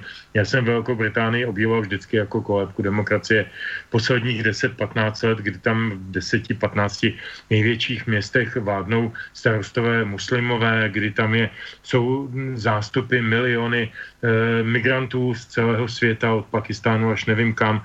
A ta země už zdaleka není ta konzervativní oáza klidu pořádku a, a pravidel a procedur. Tak, eh, tak věřím, že se v Britech ještě najde kousek soudnosti a odmítnout druhý Brexit. To by byla velká škoda. Já bych doplnil jednu věc, eh, takovou dílčí, kterou si určitě všichni uvědomujeme že jedním ze základních problémů, kromě eurokomisařů, kteří jsou stejně škodliví, jako byli kdysi bolševičtí komisaři typu soudruha Trockého, který nebyl ani bolševik z počátku, tak jsou to úředníci. A tady bych připomněl důležitý faktor. V Evropské unii je 60 tisíc královsky placených úředníků a ti musí samozřejmě dokazovat, že jsou potřební a že, že tam musí zůstat a mít všechny ty úžasné výhody, včetně speciálních placených škol pro svoje děti a podobně a různých výhod finančních a tak dále. No a to znamená, že oni si vymýšlejí práci úředník je vždycky nebezpečný a jakákoliv centralizace moci vždycky ničila ekonomiku. Podívejme se, jak to bylo kdysi, které státy fungovaly tam, kde bylo nejméně úředníků, eh, nejméně eh, různých snah regulovat stát, eh, nejméně zlodějských daní a podobně. Ale my se dostáváme do situace, kdy ta Evropská unie skutečně připomíná Brežněvovský sovětský svaz, kde ekonomika byla řízena ideologicky. No a něco takového nikdy v lidské historii nemohlo dlouhodobě působit. ideologické řízení ekonomiky, a to je typický příklad Evropské unie, je z dlouhodobého hlediska neudržitelné a povede k jejímu pádu. Nejhorší je, že právě takové pakty, jako e, splodila Merkelová s Macronem, budou tu, e, budou tu smrt nebo tu agónii ještě protahovat a budou přenášet jejich problémy na nás. E, keď si Petře spomínal ten, ten Brexit, uh, nie je to téma dnešného večera, ale len tak mimochodom, podľa teba to teda sa skončí tým, že bude druhé hlasovanie? Toto vidíš ako najreálnější scenár? Druhé referendum?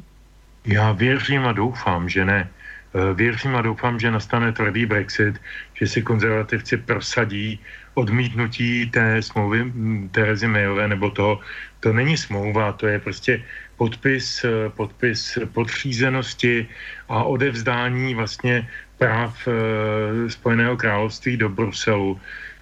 ono se to tak na první pohled nezdá, oni to neustále navlíkají do takového toho líbivého kabátku, že to je přece ta ta smírná dohoda, která předejde všem ostatním různým problémům, ale zase je to všechno jedna velká lež, jako s tím traktorem, jako s tím německým importem našeho zboží.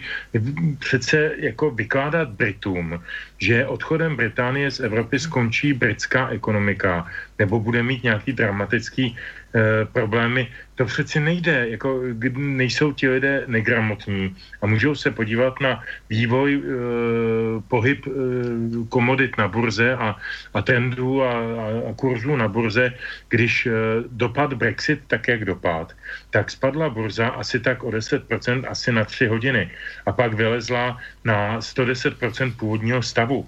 Tak jenom tak mimochodem, to se samozřejmě u nás dneska neříká. Ale je to všechno pravda. Čili, čili já pevně věřím v to, hmm. že si opravdoví konzervativní politici, k nímž paní Mayová nepatří. Paní Mayová je stejně jako Merkelová prostě taková europolitička. E, mimochodem odbočím, ono to s tím nesouvisí možná, ale ten nedávno mě na to někdo upozornil a demonstroval to na, na lidech, jako je Mogheriniová, Merkelová, Mayová a podobně, že to jsou všechno dámy, které jsou bezdětní který se realizují v té politice a mají v tom nějaký náhradní program. Já myslím, že to není úplně, úplně uh, od věci to připomenout. Jo? Ale zkrátka, dobře, vrátím se zpátky, nechci, nechci sem zanášet jiná témata. Uh, Mayová prostě není uh, konzervativní politik střihu paní Tečerový. Hmm. Paní Tečerová by tohle nikdy nepřipustila. Já věřím, že je v konzervativní straně ještě dost hm, těch, co pamatují Tečerovou a ctí ty pravidla, který ctila ona. No ja som sa to pýtal hlavne preto, lebo si aj spomínal uh, Lisabonskú zmluvu a to, ako vlastne bolo druhýkrát Írsko dotlačené k, k referendu o tejto zmluve, alebo teda k schváľovaniu tejto zmluvy. Od tohto momentu a ja hovorím tú vec, že keď mi niekto sa odvoláva na Lisabonskú zmluvu, tak treba povedať, Lisabonská zmluva je neplatná, lebo ju Íry odmietli. Uh, Íry boli druhýkrát dotlačení do prijatia tejto zmluvy a keby ju druhýkrát odmietli, tak asi by hlasovali tretíkrát a zrejme by to fungovalo až doteraz, kým by sa nerozhodli tak, ako si to Brusel prial. Čiže s týmto mám osobne aj ja problém, ale nejde o, teraz o moje problémy. Inú vec chcem povedať a opýtať sa. Ak vás teraz tak poslucháči počúvajú, tak niekto z toho môže mať trošku taký zmetok. Lebo na jednej strane hovoríte, že však k tej zmluv, zmluve z Cách alebo Achenu, že však to je zmluva, ktorá nás vlastne nechá vonku v mraze. Oni nás nezoberú dnu do nejakej hlbšej integrácie, ale práve my ostaneme tam vonku, že to, toto je ten problém, že my tu budeme len ako vycuciavaní, ale nie, nie, dnu vy nejdete. No a na druhej strane hovoríte o tom, že my máme ísť preč. My tam nemáme čo hľadať, Európska únia je taká, aká je. Sám ty, Petře, hovoríš, že dúfaš, že Británia odíde a dúfaš, som to tak pochopil tie slova, že tento, uh, tento scenár budú hádam nasledovať aj ďalšie krajiny, tak teraz sa v tom niektorí ľudia môžu strácať. Tak teda čo chcete, keď vravíte na jednej strane sa stiažujete, že nás Európska, alebo teda Nemecko s Francúzskom nechajú vonku, na druhej strane sa stiažujete, že sme vnútri. Tak čo chcete? Tak já si nestěžuju, že nás nechávají venku. Já jsem toho názoru, že bychom měli odejít úplně a fungovat na základě bilaterálních smluv jako suverénní stát pan Kolar mě předešel, já jsem chtěl říct přesně to tež. Eh, já opravdu nepláču nad tím, že zůstaneme někde za dveřmi. Já si přeju, aby jsme od nich byli co nejdál, co to půjde. A pokud možno přestali neustále živit ty lační krky těch, těch úředníků Eh, to, co tady zaznělo. Možná, Boris, si vzpomeneš před časem, je to tak rok, půl druhýho, jsem recitoval, já to tady nemám v ruky, ale recitoval jsem ty skutečný uh, výše různých příjmů uh, komisařů, mm. poslanců hey, Evropského hey, parlamentu hey. a tak dále. To byly um, jaksi mzdy, o kterých se nikomu v našich dvou zemích nezdá. Uh, za a výsledek té práce v úvozovkách je nic Eh, když se dívám na spravodajství třeba České televize o nějakých samitech Evropské unie, tak z to končí tím, že se nedohodli na ničem a že se dohodli na tom, kde bude a kdy bude další summit. A teď si představme, že ten summit nebo setkání nebo schůze, nebo já nevím, jak to nazvat, eh, představuje, eh, řekněme, zátěž nějakých, já nevím, 300-400 tisíc eur jenom za jeden den toho summitu. Eh, co by za to bylo schop, možno postavit za nemocnice, dětský domovy, hospice, sociální zařízení, nevím co. Prostě je to v podstatě, já se moc omlouvám dneska za tu upřímnou mluvu eh, našim posluchačům a posluchačkám, ale je to prožraný. Výsledek je nula ale tam jsou prožraný miliardy. Jenom tím, že tam chodí nějací panáci v kravatách a dámy v hezkých šatech nebo sáčkách v pastelových barvách jako paní Merkelová, tý to obzvlášť sluší vždycky, jak má ty uniformy. Je mě to vždycky, když se na ní podívám, tak mi to připomene uniformy severokorejských důstojníků, akorát má sundaný ty epolety a má to v jiný barvě, ale střih je zhruba tak podobně slušivej. E, tak jako tyhle lidi se tam promenují po nějakých rozsvícených sálech, mají tam obrovský, obrovský e, žranice, a, a dlouho diskutují o ničem, aby zjistili, že se e, k, k ničemu nedostali a dohodli se na termínu dalšího summitu. A to prosím pěkně, myslím, že není organizace, ve které nezbytně musíme být. No, máme tu ďalší, ďalší mail od Jozefa, ktorý píše takto, že, že keď ste už spomínali toho pána Svobodu, ja som od neho zachytil ešte jedno tvrdenie a síce, že prečo by sme sa mali zmluvy Zachenu báť, naopak mali by sme sa radovať, že dve silné európske krajiny, ktoré v minulosti vyvolali toľko vojen, aj k našej škode posilujú svoje priateľstvo. Takže on tvrdí, že by nás to malo tešiť a chce poslucháč Jozef ešte poznať váš názor na toto jeho tvrdenie. Oboch. Za prvé ty, ty války vyvolilo vždycky Německo. Já si nevzpomínám od doby Napoleona, což už je hodně dlouho, že by vyvolala války Francie a konec konců napoleonské tažení bylo odpovědí na to, že všechny evropské státy se v podstatě vrhly na Francii po té, co vyhnala a popravila, vyhnala šlechtu a popravila neschopného krále.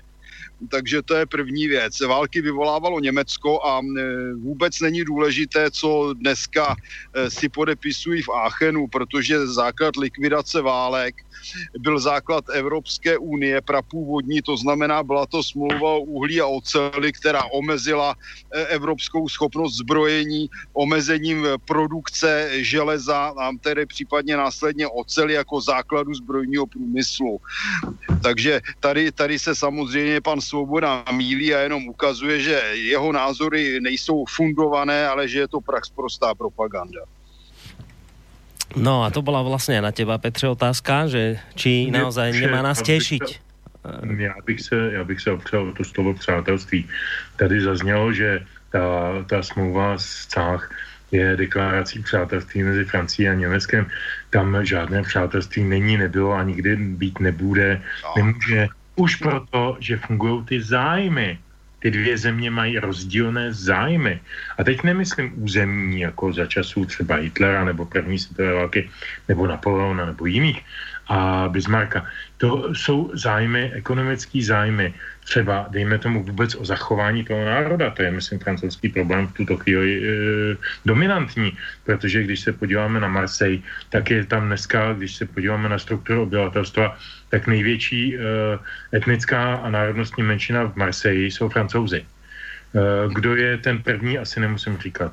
A Oni, oni hrajou o život, jako byl německý film Lola běží o život, tak Francie teď běží o život. To není o žádném přátelství, to je čistý pragmatismus, který má finanční uh, půdorys, tak jak jsme ho už tady oba, nebo všichni tři nějakým způsobem konstruovali. Takže já bych tady nesázel na žádný přátelství, konec konců v politice žádný přátelství neexistuje. To jsou jenom pragmatické kroky, které jsou buď to ve prospěch nebo v neprospěch toho, kdo se tak rozhodne. A někdo se rozhodne dobře, někdo špatně. Já myslím, že tohle rozhodnutí je velmi špatné, protože naštve všechny ostatní evropské státy, eh, počínaje, jak už jsem je jmenoval, Itálie, Rakousko, Řecko, Španělsko, eh, já doufám taky státy Vyšegrádu, protože to je takový plivanec do obličeje těm ostatním. Já si vzpomínám, před nějakými opravdu 15 lety nebo 12 lety byla tak, taková ta debata pardon, o té dvourychlostní Evropě, a tehdy se to mínilo úplně vážně, že fakt jako bude, bude sorta těch lepších a sorta těch eh, pitomnějších, to jsme my. Eh, dneska jsou ještě super pitomí, jako Chorvatsko, Bulharsko, Rumunsko. Ty jsou úplně na chvostě, ty jsou ještě za náma z hlediska Bruselu. A tehdy to vyvolalo nepředstavitelný odpor ve všech těch zemích, které byly označeny za ty pitomé, nebo za ty jaksi neschopnější, nebo za tu druhou rychlost. Takže se od toho upustilo. A zřejmě se teda v, v, v kulárech pracovalo dál na tom, aby, aby tahle myšlenka eh, nabrala na, na vitalitě, což se teď právě stalo.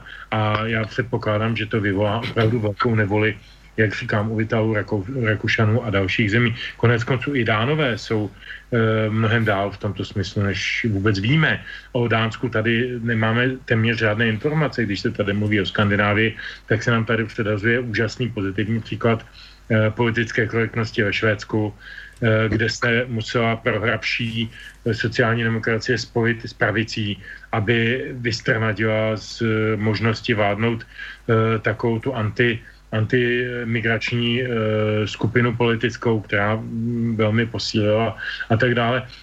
To, to, to je nám předhazováno jako, že to jsou ty úžasné vzory. E, ale třeba o tom Dánsku nevíme téměř nic, takže doporučuji každému, aby si to dostudoval, protože ta Evropa už dneska v tuto chvíli je e, rozdělena na dva nebo možná tři E, nesourodý subjekty. Jeden úplně specifický je Velká Británie. Já doufám, že nedlouho.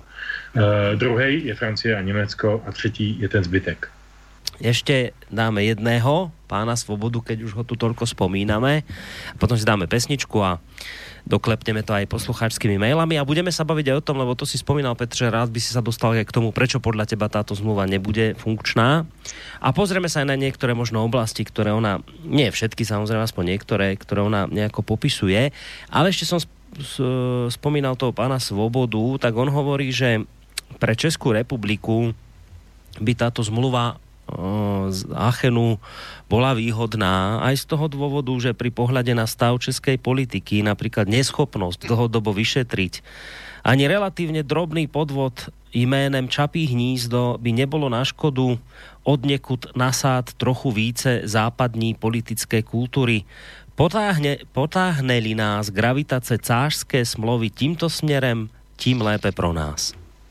Čiže aj politickú kultúru vás by to mohlo nejakým spôsobom pozvednout. To snad není otázka na mě. já, na to nemám, já na to nemám co dodat, protože eh, jako politická kultura v evropských zemích je daná tím, kam se Evropská unie, evropské země dostaly.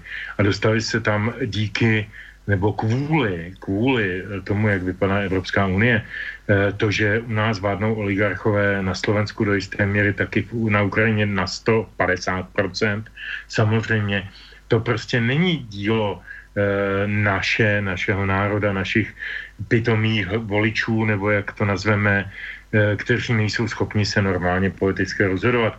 To je přece dílo toho, kam posunuli celé myšlení a celou tu pragmatiku Evropské unie. Když se, tak jen se podívejme, proč je úspěšný Andrej Babiš. To je jednoduchá analýza. Protože postavil celou svoji propagandu, jak v roce 2013 před volbama, tak v 2017, na tom, že vlastně neguje ty uh, tradiční politické strany, které zklamaly a to především tedy ODS a sociální demokracie jako zástupce hegemony pravicové a levicové politiky. A mnoho lidí mu na to skočilo, protože to byla jednoduchá fráze a protože se s tím všichni dokázali stotožnit, protože to prostě je pravda. Jak sociální, tak občanští demokraté prokázali, že jako nad e, zájmy té e, já teď se bojím říct slovo ideologie, poněvadž to má zbytečně pejorativní kontext, ale té myšlenkové báze politiky pravicové či levicové stavili zájmy svoje vlastní soukromé, biznisové, skupinové, nevím jaké. A to lidé nejsou blbí, tak jako to vidějí, tak jsou s tím nespokojeni. A když přijde pak, pak pan Babiš, bílý košely a napíše, bude líp, no tak mnozí lidé mu to věří jenom protože chtějí věřit. Chtějí věřit v to, že bude líp, protože konečně přijde někdo jiný, než ty, co je zklamali. To je ovšem jenom jedna část mince. Druhá část mince je, proč je zklamali? No, protože je přece k tomu dotlačila do značné míry ta blbá Evropská unie, protože je vnuti, jim vnutila všechny ty europrogramy, vlastně skorumpovala, teď to se na to podívejme, všechny ty, eh, ty, eh, ty dotační programy ROB, severový východ nebo severozápad, nebo já nevím, všechny ty kriminalizované korupční kauzy, které souvisejí v podstatě s rozdělováním dotačních peněz evropských fondů je to jako, eh, byl takový vtip za komunistů. Eh, socialismus je nejlepší způsob, jak, jak vyřešit problémy, které by nebyly vznikly nebýt socialismu. To je přesně tohle to platí. Ten, ten, ten korupční svět, který zavdala Evropská komise tím úřednickým rozhodováním a tím přerozdělováním, každý ví, že dotace a přerozdělování je nejlepší prostředí pro korupci v tržním světě, tak, tak ten by nebyl vznikl, kdyby nebylo toho přerozdělování a všech těch dotací. Kdyby ty státy fungovaly v normálním tržním režimu a normálně spolu navzájem komunikovali třeba i bezcelně, to je úžasný nápad, jako konec konců výměna zboží, e, osob, kapitálu, e, majetku, to, to, je, to je to, co jsme měli před Evropskou unii, fungovalo to a nebyl důvod to měnit. E, tak, tak to je, to je vlastně důvod, proč e, se dostávají k moci takzvaní oligarchové, protože ty tradiční strany si s tím nedokázali poradit a samozřejmě využili ty příležitosti, které jim ta Evropská unie nabídla. A to je bohužel pravda. No, no pán Koller. Ano. Já bych tomu dodal jednoduchou, jednoduchou myšlenku. Západní politická kultura. Uvažujeme nad spojením těchto tří slov, co má politika společného s kulturou. Můj otec byl poslancem za první republiky eh, mezi válkami a to, co mi popsal, to je přesně to, co vidíme dnes. Skupinové a osobní zájmy, korupce, nepořádek, slušně řečeno, je to úplně to samé. V politice nikdy žádná kultura nebyla. Politika byla a je špinavost zaměřená s jediným cílem, aby určitá zájmová skupina politiků, kteří si vytvoří nějakou stranu, hnutí a podobně, užrala větší kus ze společného koláče, než jim patří. Takže toto je vaša odpoveď smerom k e, pánovi Svobodovi, ktorý hovoril o tom, že keby nám sem zavial dobrý vietor zo západu, tak by sme si vedeli aj našu vlastnú domácu korupciu lepšie riešiť po tom, po tom západnom vzore, kde teda takéto veci sa podľa neho nedejú. Alebo minimálne teda nie v takých, v takých rozmeroch, ako tu u nás doma. No, pan Svoboda, ten s těmi jeho větry mi připomíná spíš eh, mohutné po, požití luštění a jejich následky. Takový vítr k nám vane ze západ. Dobre, dáme si pesničku číslo 3. Petře, čo tam máš? Mám tady píseň, která je známa každému, kdo třeba e, poslouchal e, skvělou ruskou písničkářku Žanobičevskou. E, to byl jeden z jejich největších hitů a jmenuje se to Padíkym Stipian Zabajkália a je to Česlav Kněmen opět.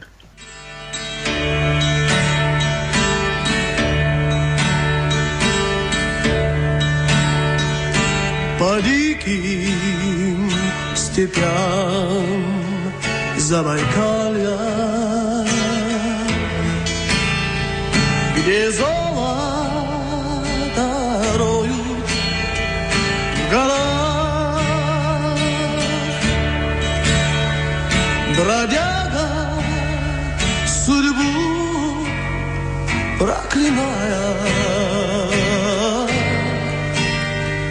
тащится с умой на плечах.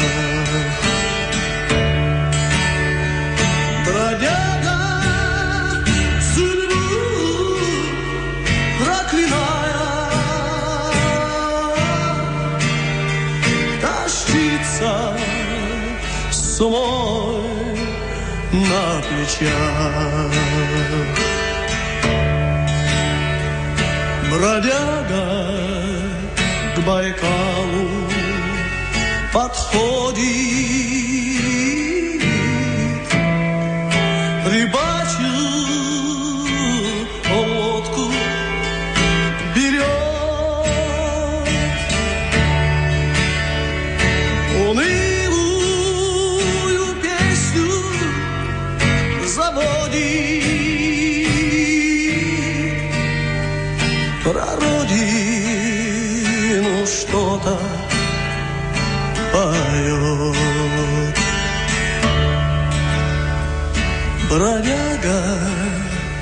by car.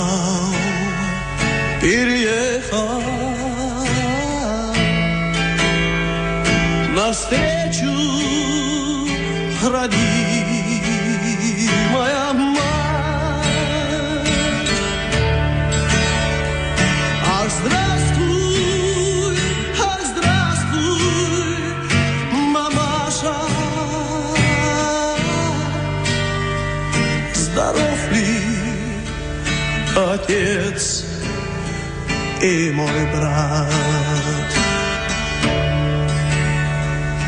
По диким степям Забайкалья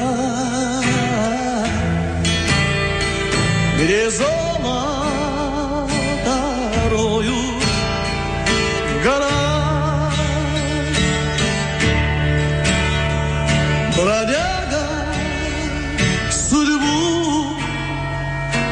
проклиная тащится с умой на плечах. Бродяга судьбу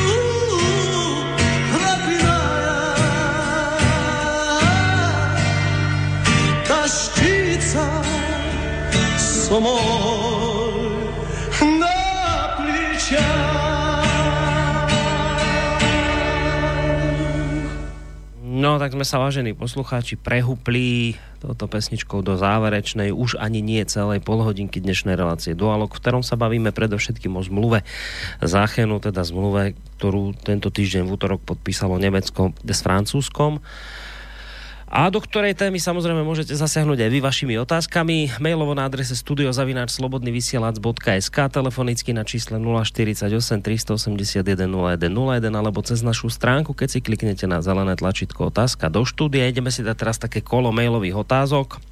Uh, začíname Emíliou, ktorá sa vás oboch pýta, ako sa môžeme brániť dôsledkom superštátu.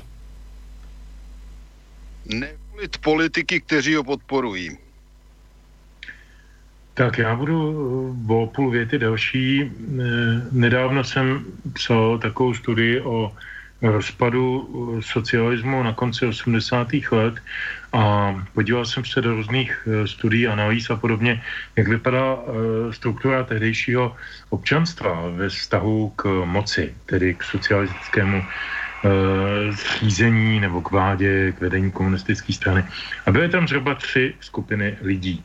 Jedna skupina byla takoví ti, co jdou večer do hospody, tam si zanadávají na komunisty a ráno od do hákujou ve fabrice nebo kdekoliv jinde a poslušně budují ten socialismus bez nadšení, ale poslušně. Druhá a jdou v prvního máje do průvodu. A jdou v prvního máje do průvodu, ovšem, že 7. listopadu. A druhá, druhá skupina lidí byla pasivní rezistenti, jak já jim říkám. To byli lidi, kteří se utekli ke svým vlastním aktivitám, uměleckým, sportovním, vědeckým, nevím jakým, a namlouvali si, že toho bolševika ke svému životu nepotřebují. Ta byla nejdůležitější, protože tam vznikaly ty hodnoty.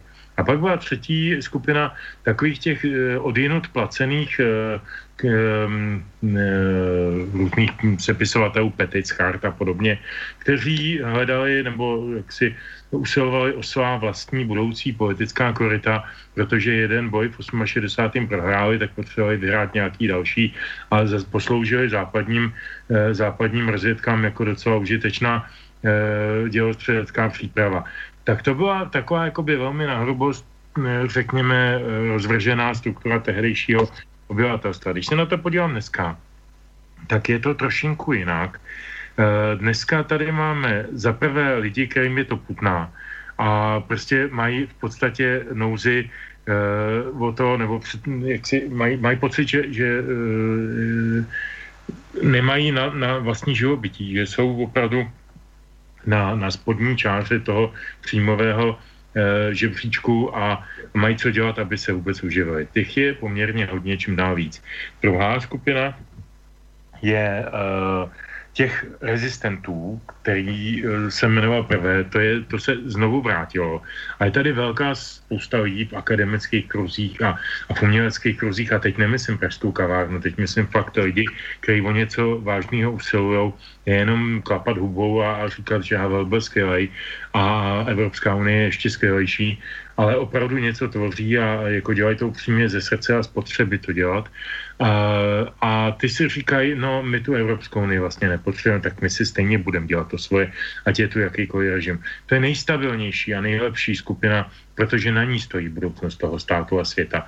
A pak je tady skupina, bohužel, těch Eh, dneska nej, nejzranitelnějších mladých lidí, 20, 20 letých, 25 letých, kteří volí různé nestandardní struktury, jako byl Marek Hilšer, Piráti a podobně, jenom proto, že jsou mladí, že mají brady nebo dlouhý vlasy, nebo mluvějí trošinku jinak, než mluvili ti předchozí, ale už se nezamýšlí nad tím, jestli jim tím mluvením něco sdělují. To je zranitelná skupina, která, eh, která eh, může způsobit do budoucna eh, díky svýmu volebnímu chování docela velký škody a ona to neví. A já bohužel díky tomu, že k tomu v této skupině mám vlastní dceru, tak to vidím z první ruky a je mi, to, je mi to strašně líto, ale ty lidi nejsou vybaveni žádnou životní zkušeností jako my z toho komunismu. Jsou to lidi, kteří vyrostli v podstatě v přepy, ne přepichu, ale dostatku, eh, nepocítili nikdy žádný problém, nemuseli nikdy řešit problém oni nebo my, nebo, nebo eh, kde až je ta čára, za kterou půjdu v kolaboraci s režimem nebo ve spolupráci a kam už nemůžu. To jsou takový etický dilematy, které jsme řešili my padesátníci nebo pětapadesátníci. Oni je neřešili, nemuseli, protože měli demokracii. Dneska jim ta demokracie utíká pod rukama a oni si toho nevšímají. A to je velký nebezpečí. Takže já bych jako to vyústění asi e, dal úplně podobně jako pan Koller, že jde o to zamyslet se nad tím, kdo do těch struktur kandiduje a pro boha jenom tam nevolit lidi, kteří nás vedou do slepý uličky. Ano, já bych připomněl, eh, že STEM provedl nějaké svoje šetření názorů obyvatel, já teda jim věřím velmi omezeně této partě, ale tam zjistil, že největší podporu z europoslanců má pan Telička což tedy musím říct, že jsem si málem sedl na zadek, protože lidé patrně zapomněli, že pan Telička posluhoval nejdříve vedení sociální demokracie, poté firmě Volkswagen, eh, poté úspěšnému Bakalovi, no a eh, nakonec posluhuje, posluhuje panu Babišovi. Eh, no, je to člověk, neposluhuje, to... on už se, už se distancoval i od Babiše, jo. No, já bych řekl, že to je jenom komedie. Protože celá politika pana Babiše stojí na komedii a podvodu, podle mého názoru. A i přístup Teličky k Babišovi je podle mého názoru v současnosti prostý podvod, protože vykonává jeho zájmy a tvrdí, že není jeho kamarád. Ale důležité je, že bych připomněl, že tento Telička, který je teda nejznámější a údajně i nejlépe hodnocený, úspěšně vyjednal nejhorší přístupové podmínky pro naši republiku ze všech východních kolonií. A toto má být oblíbená osoba. No já jsem úplně zděšen. Dáme prostor opět poslucháčovi z České republiky. Dobrý večer. No ještě jednou dobrý večer. E, napřed je potřeba upozornit e, pana Svobodu a pan Schwarzenberga, že by se měli vrátit asi země na základní školu, protože Česká republika i Slovenská republika vždy ležely v Evropě. Evropa v podstatě začíná od Lisabonu až po Ural. To Česká republika ani Slovenská republika nebyly země, které, nebo po případě Sovětský svaz, které dovezly do Evropy první jaderné střely nebo jaderné rakety.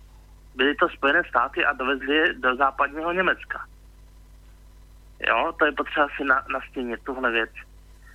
A bohužel Brexitu, uh, jestli bude tvrdý, měkký nebo jaké, to nevíme, těžko říct, jak to dopadne, jo, musíme se modlit za to, aby to dopadlo co nejlíp. A v podstatě uh, bylo nejlepší si už dopředu jednat nějaké podmínky z Británie, která vlastně bohužel vystupuje. A kdo bude další, jestli to bude Řecko, a pak to bude ta Itálie nebo, Fran- uh, nebo třeba Španělsko, které na tom taky nejsou zrovna nejlíp. A když vezmeme Francii, tak Francie je podle mého názoru z evropských ne- eh, zemí jako západních nejskorumpovanější země v Evropě. Pan Fischer se strašně holedbá, vím, jaká je Francie skvělá země, kde si co si, ale e, když vezmu tu byrokracii, co je ve Francii, a tu, e, jaká je tam korupce, Sarkozy neseděl, Chirac neseděl, Lagardeové neseděl, prostě neseděl nikdo. Jo, to je zatím všechno. Své. Děkujeme pěkně, však můžu se páni vyjadřit. Panu Fischerovi, no. Eh, řekl bych mládežníky oblíbenému prezidentskému kandidátovi, že jeho heslem je vrátím Česko na mapu Evropy. Já bych řekl, že Česko patřilo ke střední Evropě i už v době starých Slovanů. Takže pan Fischer ho nemusí nikam vracet, protože přesné znění jeho e, výroku by mělo znít vrátím Česko jako kolonii na mapu Evropy. A přesně před takovými lidmi si musíme dávat pozor. Zdeněk dáva otázky viaceré, ale dobre, lebo k tomu som sa chcel aj dostať. E, pýta sa, nakoľko je známe znení této zmlouvy. Jedná se i o spolupráci ve vojenské oblasti, nejedná se o základ veľmoci méně závislé na USA alebo NATO. Spojuje se hospodářská síla Německa s jaderným vyzbrojením Francie, čiže viaceré otázky. Můžeme ísť bod po bode. Pýta sa najskôr, či je známe znenie tejto zmluvy. Ja tú otázku skúsim aj tak preformulovať, že či ste vy aspoň letmo tú zmluvu prebehli, videli niekde aspoň nejakých, nejakých pár bodov. Vy ste sa s touto zmluvou oboznámili? Já si můžu jednu věc, bych v této souvislosti určitě podotknul, a to je hrozně důležitá. Součástí té smlouvy je společné úsilí, a zejména teda úsilí Francie, vrátit Němec, nebo respektive instalovat Německo do Rady bezpečnosti OSN. To je vážná věc, protože Rada bezpečnosti, tedy stálí členové Rady bezpečnosti, jsou rekrutováni z vítězných mocností e, v druhé světové válce. Málo se o tom ví, protože se ta organizace obecně považuje za zbytečnou a já v tom ohledu nejsem úplně e, jiného názoru. Myslím si taky, že ta organizace dávno ztratila smysl a už by dávno neměla inkasovat prachy na ty svoje samity, když už jsem to tedy takhle zjednodušil prvé u té Evropské komise. A, ale to, že se Německo Eh, které bylo po válce demilitarizováno a o tom ví všechno samozřejmě do detailu pan Koller eh, jako vojenský, vojenský odborník, eh, tak se vrátí najednou jako mezi důležitý a notabene vítězný mocnosti druhé světové války. To je strašně nebezpečný signál. Já se toho strašně bojím, protože ani proti Němcům nemám. Opravdu ne. Ale jako v tu chvíli E, nastane dvojí možnost. Buď to Rada bezpečnosti se stane radou nebezpečnosti, anebo OSN se stane zbytečným orgánem, nebo dokonce obojí zároveň. A mně tenhle ten jeden paragraf pro tuto chvíli postačí jako, jako mm-hmm. komentář k té smlouvě, protože už tím je dáno, co vlastně, o co vlastně jde k té smlouvě, o to vrátit Německo jako mezi uh, super velmoci světové politiky, vojenství a ekonomiky hmm. a toho stojím. Čiže tam vidíš aj akoby taký náznak revízie výsledky, výsledkov druhé světové vojny. Tak do jisté míry, já už jsem se taky dověděl, že pan Schwarzenberg prohlásil, že vlastně je dobře, že Bezpečnostní informační služba uh, nám kontroluje ty čítanky a ty, ty učebnice dějepisu, protože vlastně by bylo zapotřebí se znova podívat na ty, na ty Benešovy dekrety a na všechny ty záležitosti výsledku druhé světové války, Jo, to jsou jeho, jeho dlouhodobá témata, která samozřejmě on musí říkat, protože je někým od někud motivován a někým od někud řízen, to tady zmiňoval i pan Koller. A, a to jsou všechno strašlivě nebezpečné věci, protože jestliže e, se říká, že vítěz píše dějiny, OK, vítěz píše dějiny. A jak může teď psát dějiny poražený? To je něco špatně. Tak píše ty dějiny aj s Francúzskom, a Francúzsko porazené nebolo. Ale... Pardon, ale Francie, Francie eh, odevzdala větší část svého území v podstatě bez boje Německu, takže kolaborovala. A do, dokud ještě měli francouzi smysl pro humor, tak si z toho ještě uměli dělat srandu a točit o tom válečné komedie, o tom, jak sami kolaborovali a jak jenom trošku francouzů někde v posledním cípu zbytku svobodné Francie tam vys film Velký flám a podobně, eh, vynikající záležitost, eh, jako, jako byli schopni se postavit tomu německému živlu aspoň s francouzským humorem. Dneska už ani to neplatí. Čili jako, jako Francie a jeho, jeho vojenský vklad do druhé světové války, no tak to já bych teda drobně spochybnil. Mm. Ano, správně. E, bola tam otázka, to, na, na, otázka skôr na vás, pán Koller, e, že či sa teda ide rozbiehať aj nejaká spolupráca vo vojenskej oblasti tak áno, jedna e, časť tej zmluvy hovorí práve o bezpečnosti, kde sa píše, že Francúzsko a Nemecko prehlbia svoju spoluprácu v zahraničnej oblasti a vo vonkajšej ako aj vnútornej bezpečnosti zaviazali sa, že si poskytnú pomoc a podporu všetkými prostriedkami vrátane ozbrojených síl v prípade agresie proti ich zemi. Bude vytvorená francúzsko-nemecká obranná rada bezpečnosti. Jej cieľom je, ako povedala Merkelová, vytvoriť jednotnú vojenskú kultúru, ktorá prispieje k vytvoreniu európskej armády. No, tak tuto by ma zaujímal váš názor ako človeka, ktorý tieto vojenské veci sleduje. Už ten smiech niečo naznačuje, tak čo na toto vravíte, na tento bod? No, já bych eh, se ještě vrátil k té znalosti smlouvy. Zde musím upozornit na klasickou špinavost Evropské unie i našich politiků. Řekl, že v této oblasti si mohou podat čeští slovenští ruku. Eh, je to utajování obsahu zahraničních smluv. Ono se k ním člověk obvykle dostane obtížně i v originále, ale neexistuje jich dosažitelné překlady. Já se domnívám, že to je naprosto zásadní ukázka toho, že nejsme v demokratické země, protože takové věci, jako byl třeba ten migrační kompakt a podobně, Marákešská smlouva, pro boha, vždyť to jsou mezinárodní smlouvy, které jsou nadřazeny naší ústavě a někdo nám lže, že jsou nedůležité, nepodstatné, nezávazné. To je sprostá lež. To jsou naprosto zásadní, nebezpečné mezinárodní dohody, které doslova ohrožují naši existenci. A prosazovatelům těchto svinstev, protože jinak to nelze nazvat, patří především Německo a Francie a tím bych teda přešel do té oblasti oblasti vojenství. Takže smlouvy jsou nám utajovány a já jsem viděl nedávno takový zajímavý informační materiál, který popisuje, jak se vlastně Francie a Německo chtějí vytvořit nějak tu vojenskou Evropu a postavit se spojeným státům. Já to řeknu na rovinu. Než být v evropské armádě, to radši budu spolupracovat s NATO a s prezidentem Trumpem, protože to je člověk, který přes všechny, eh, řekl bych, nepřátelské kampaně vůči němu, má aspoň několik zásadních a rozumných názorů a ideí. A to je, prosazovat americké zájmy, což je, řekl bych, základní úkol amerického prezidenta a měl by být úkol každého prezidenta a každého politika prosazovat národní zájmy. Ať už to dělá dobře nebo špatně, to je druhá věc. A za druhé chce vrátit Ameriku do pozice průmyslové velmoci, z které se sama v podstatě dostala díky tomu, že preferuje, preferovala zahraniční obchod, který byl pro ní nevýhodný. A když se podíváme na Evropskou unii, tak zjistíme, že Evropská unie, reprezentovaná tedy komickými figurami Merkelové a Macrona, se snaží vytvořit evropskou armádu.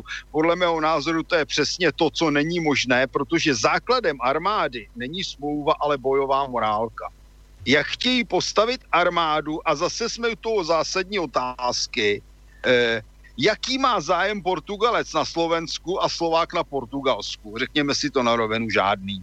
A z těch z lidí, eh, kteří mají tento nezájem, chtějí postavit jednotnou armádu, navíc na agresi proti Rusku, hmm. protože evidentně žádné evropské ozbrojené složky nás nechrání eh, proti imigračnímu imigrační invazi nebo uprchlické komedii, nebo jak to mám nazvat, ty naprosto selhaly, nechrání nás proti jim konec konců ani NATO se svým mohutným námořnictvem. A najednou se má budovat evropská armáda s tím, že Macron vykřikuje, že bude zaměřená proti USA, Rusku a Číně.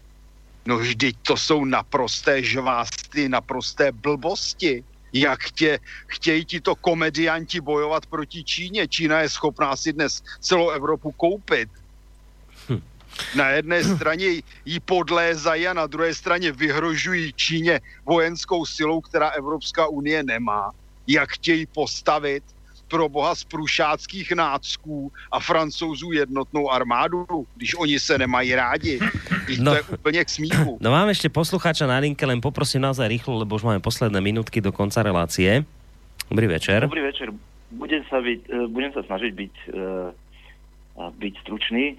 Uh, chcel by som povedať, že toľko múdrych slov, jak som dneska počul v tejto relácii, taká tu ešte nebola. Najlepšia relácia na Slobodnom vysielači, ako som počul tu, sú tu výstižné analýzy a je tu optimizmus a je tu pohľad aj do budúcnosti a je tu aj nejaká perspektíva. Chcem to porovnať s hodinou vlka. Ja som sa si trošku podebatoval v piatok s vlkom, ale tam ide sama depresia, nič nejde a tu to pekne ide, všetko ide. A ešte jednu vetu. Ja vidím najväčší problém v školstve a v mládeži. Ja mám tiež cery, ja mám, robím v mladom kolektíve a tam prehrávame túto vojnu. Proste tí ľudia sa a o, o politiku vôbec nestarajú tak, presne k tomuto sú vychovávaní, presne k tomuto sú vedení, oni sa hambia pre nich rozprávať o politike alebo o niečom podobnom. To je, eh, oni, oni sú zmanipulovaní, až zmanipulovaní. Proste to je niečo nepriateľné. Že tam prehrávame boj. Keby ešte nie, niečo o tomto k, aktéry dnešnej debaty po, o, povedali. Dobre, Ďakujem. ďakujeme pekne. Tak... Správně, já bych hned, dopl, hned navázal.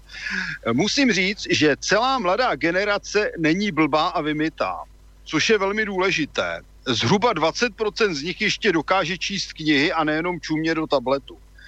Za druhé, což jsem zjistil, například mezi učni, kteří se učí tedy v, řekněme, technických oborech, je velmi mnoho lidí, kteří uvažují naprosto reálně a inteligentně. Podle mého názoru nejhorší problém je oblast humanitního školství a těchto oborů, kde je naprostý rozvrat.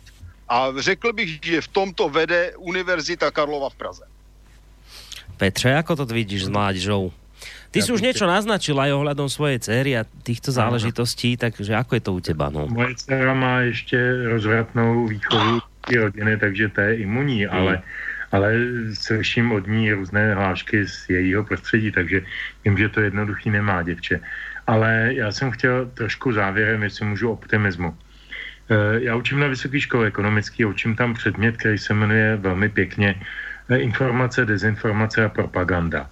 Je to v rámci kurzu ekonomické žurnalistiky a, a a potýkám se tam každý semestr s nějakými 20 studenty, z nich opravdu, jak si někteří jsou odkázáni na své tablety a, a mobily a, a jiné udělátka, ale já, já je trošku provokuju. Já jim vždycky tak jako vložím nějaký provokativní e, materiál a často jim pouštím třeba film 1984, e, mm byl mimochodem poslední film e, s Richardem Bertnem e, a je, to, je to sfilmovaný Orwell, samozřejmě, jak všichni víme.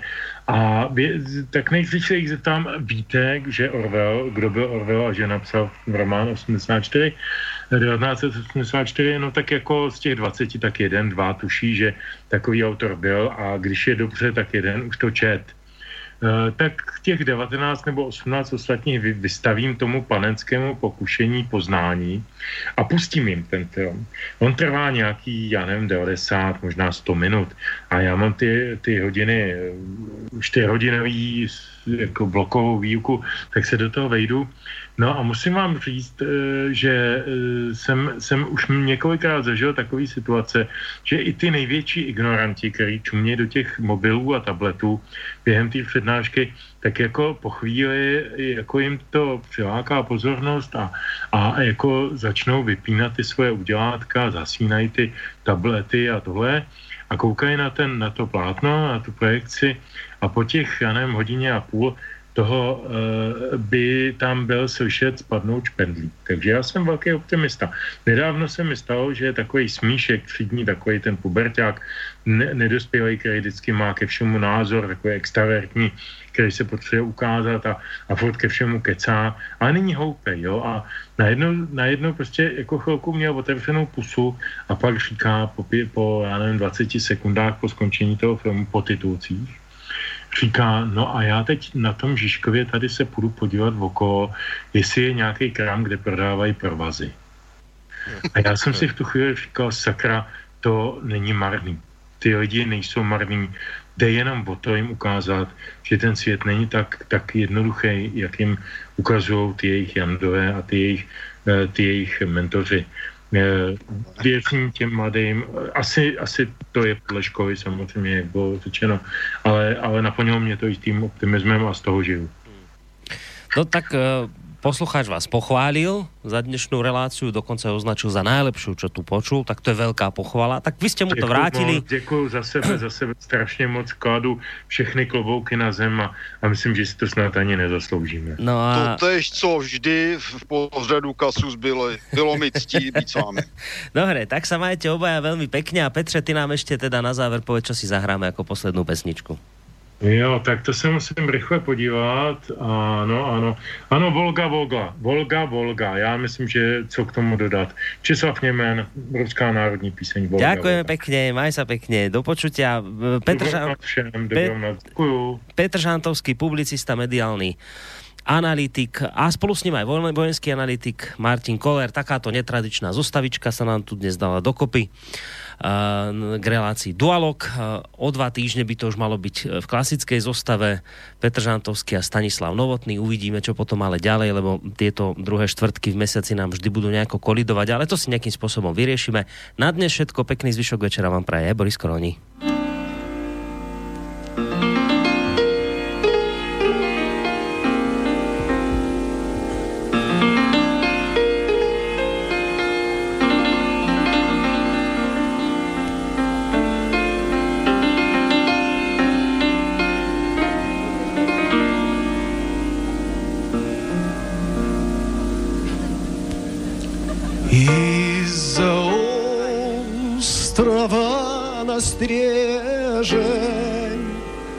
На простор речной волны выплывают расписные острогрудые челны. Выплывают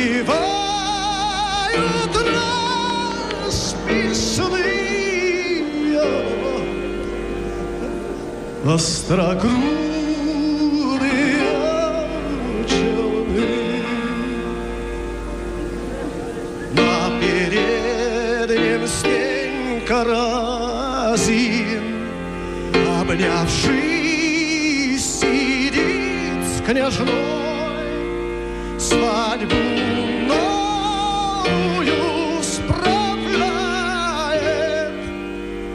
Он веселый.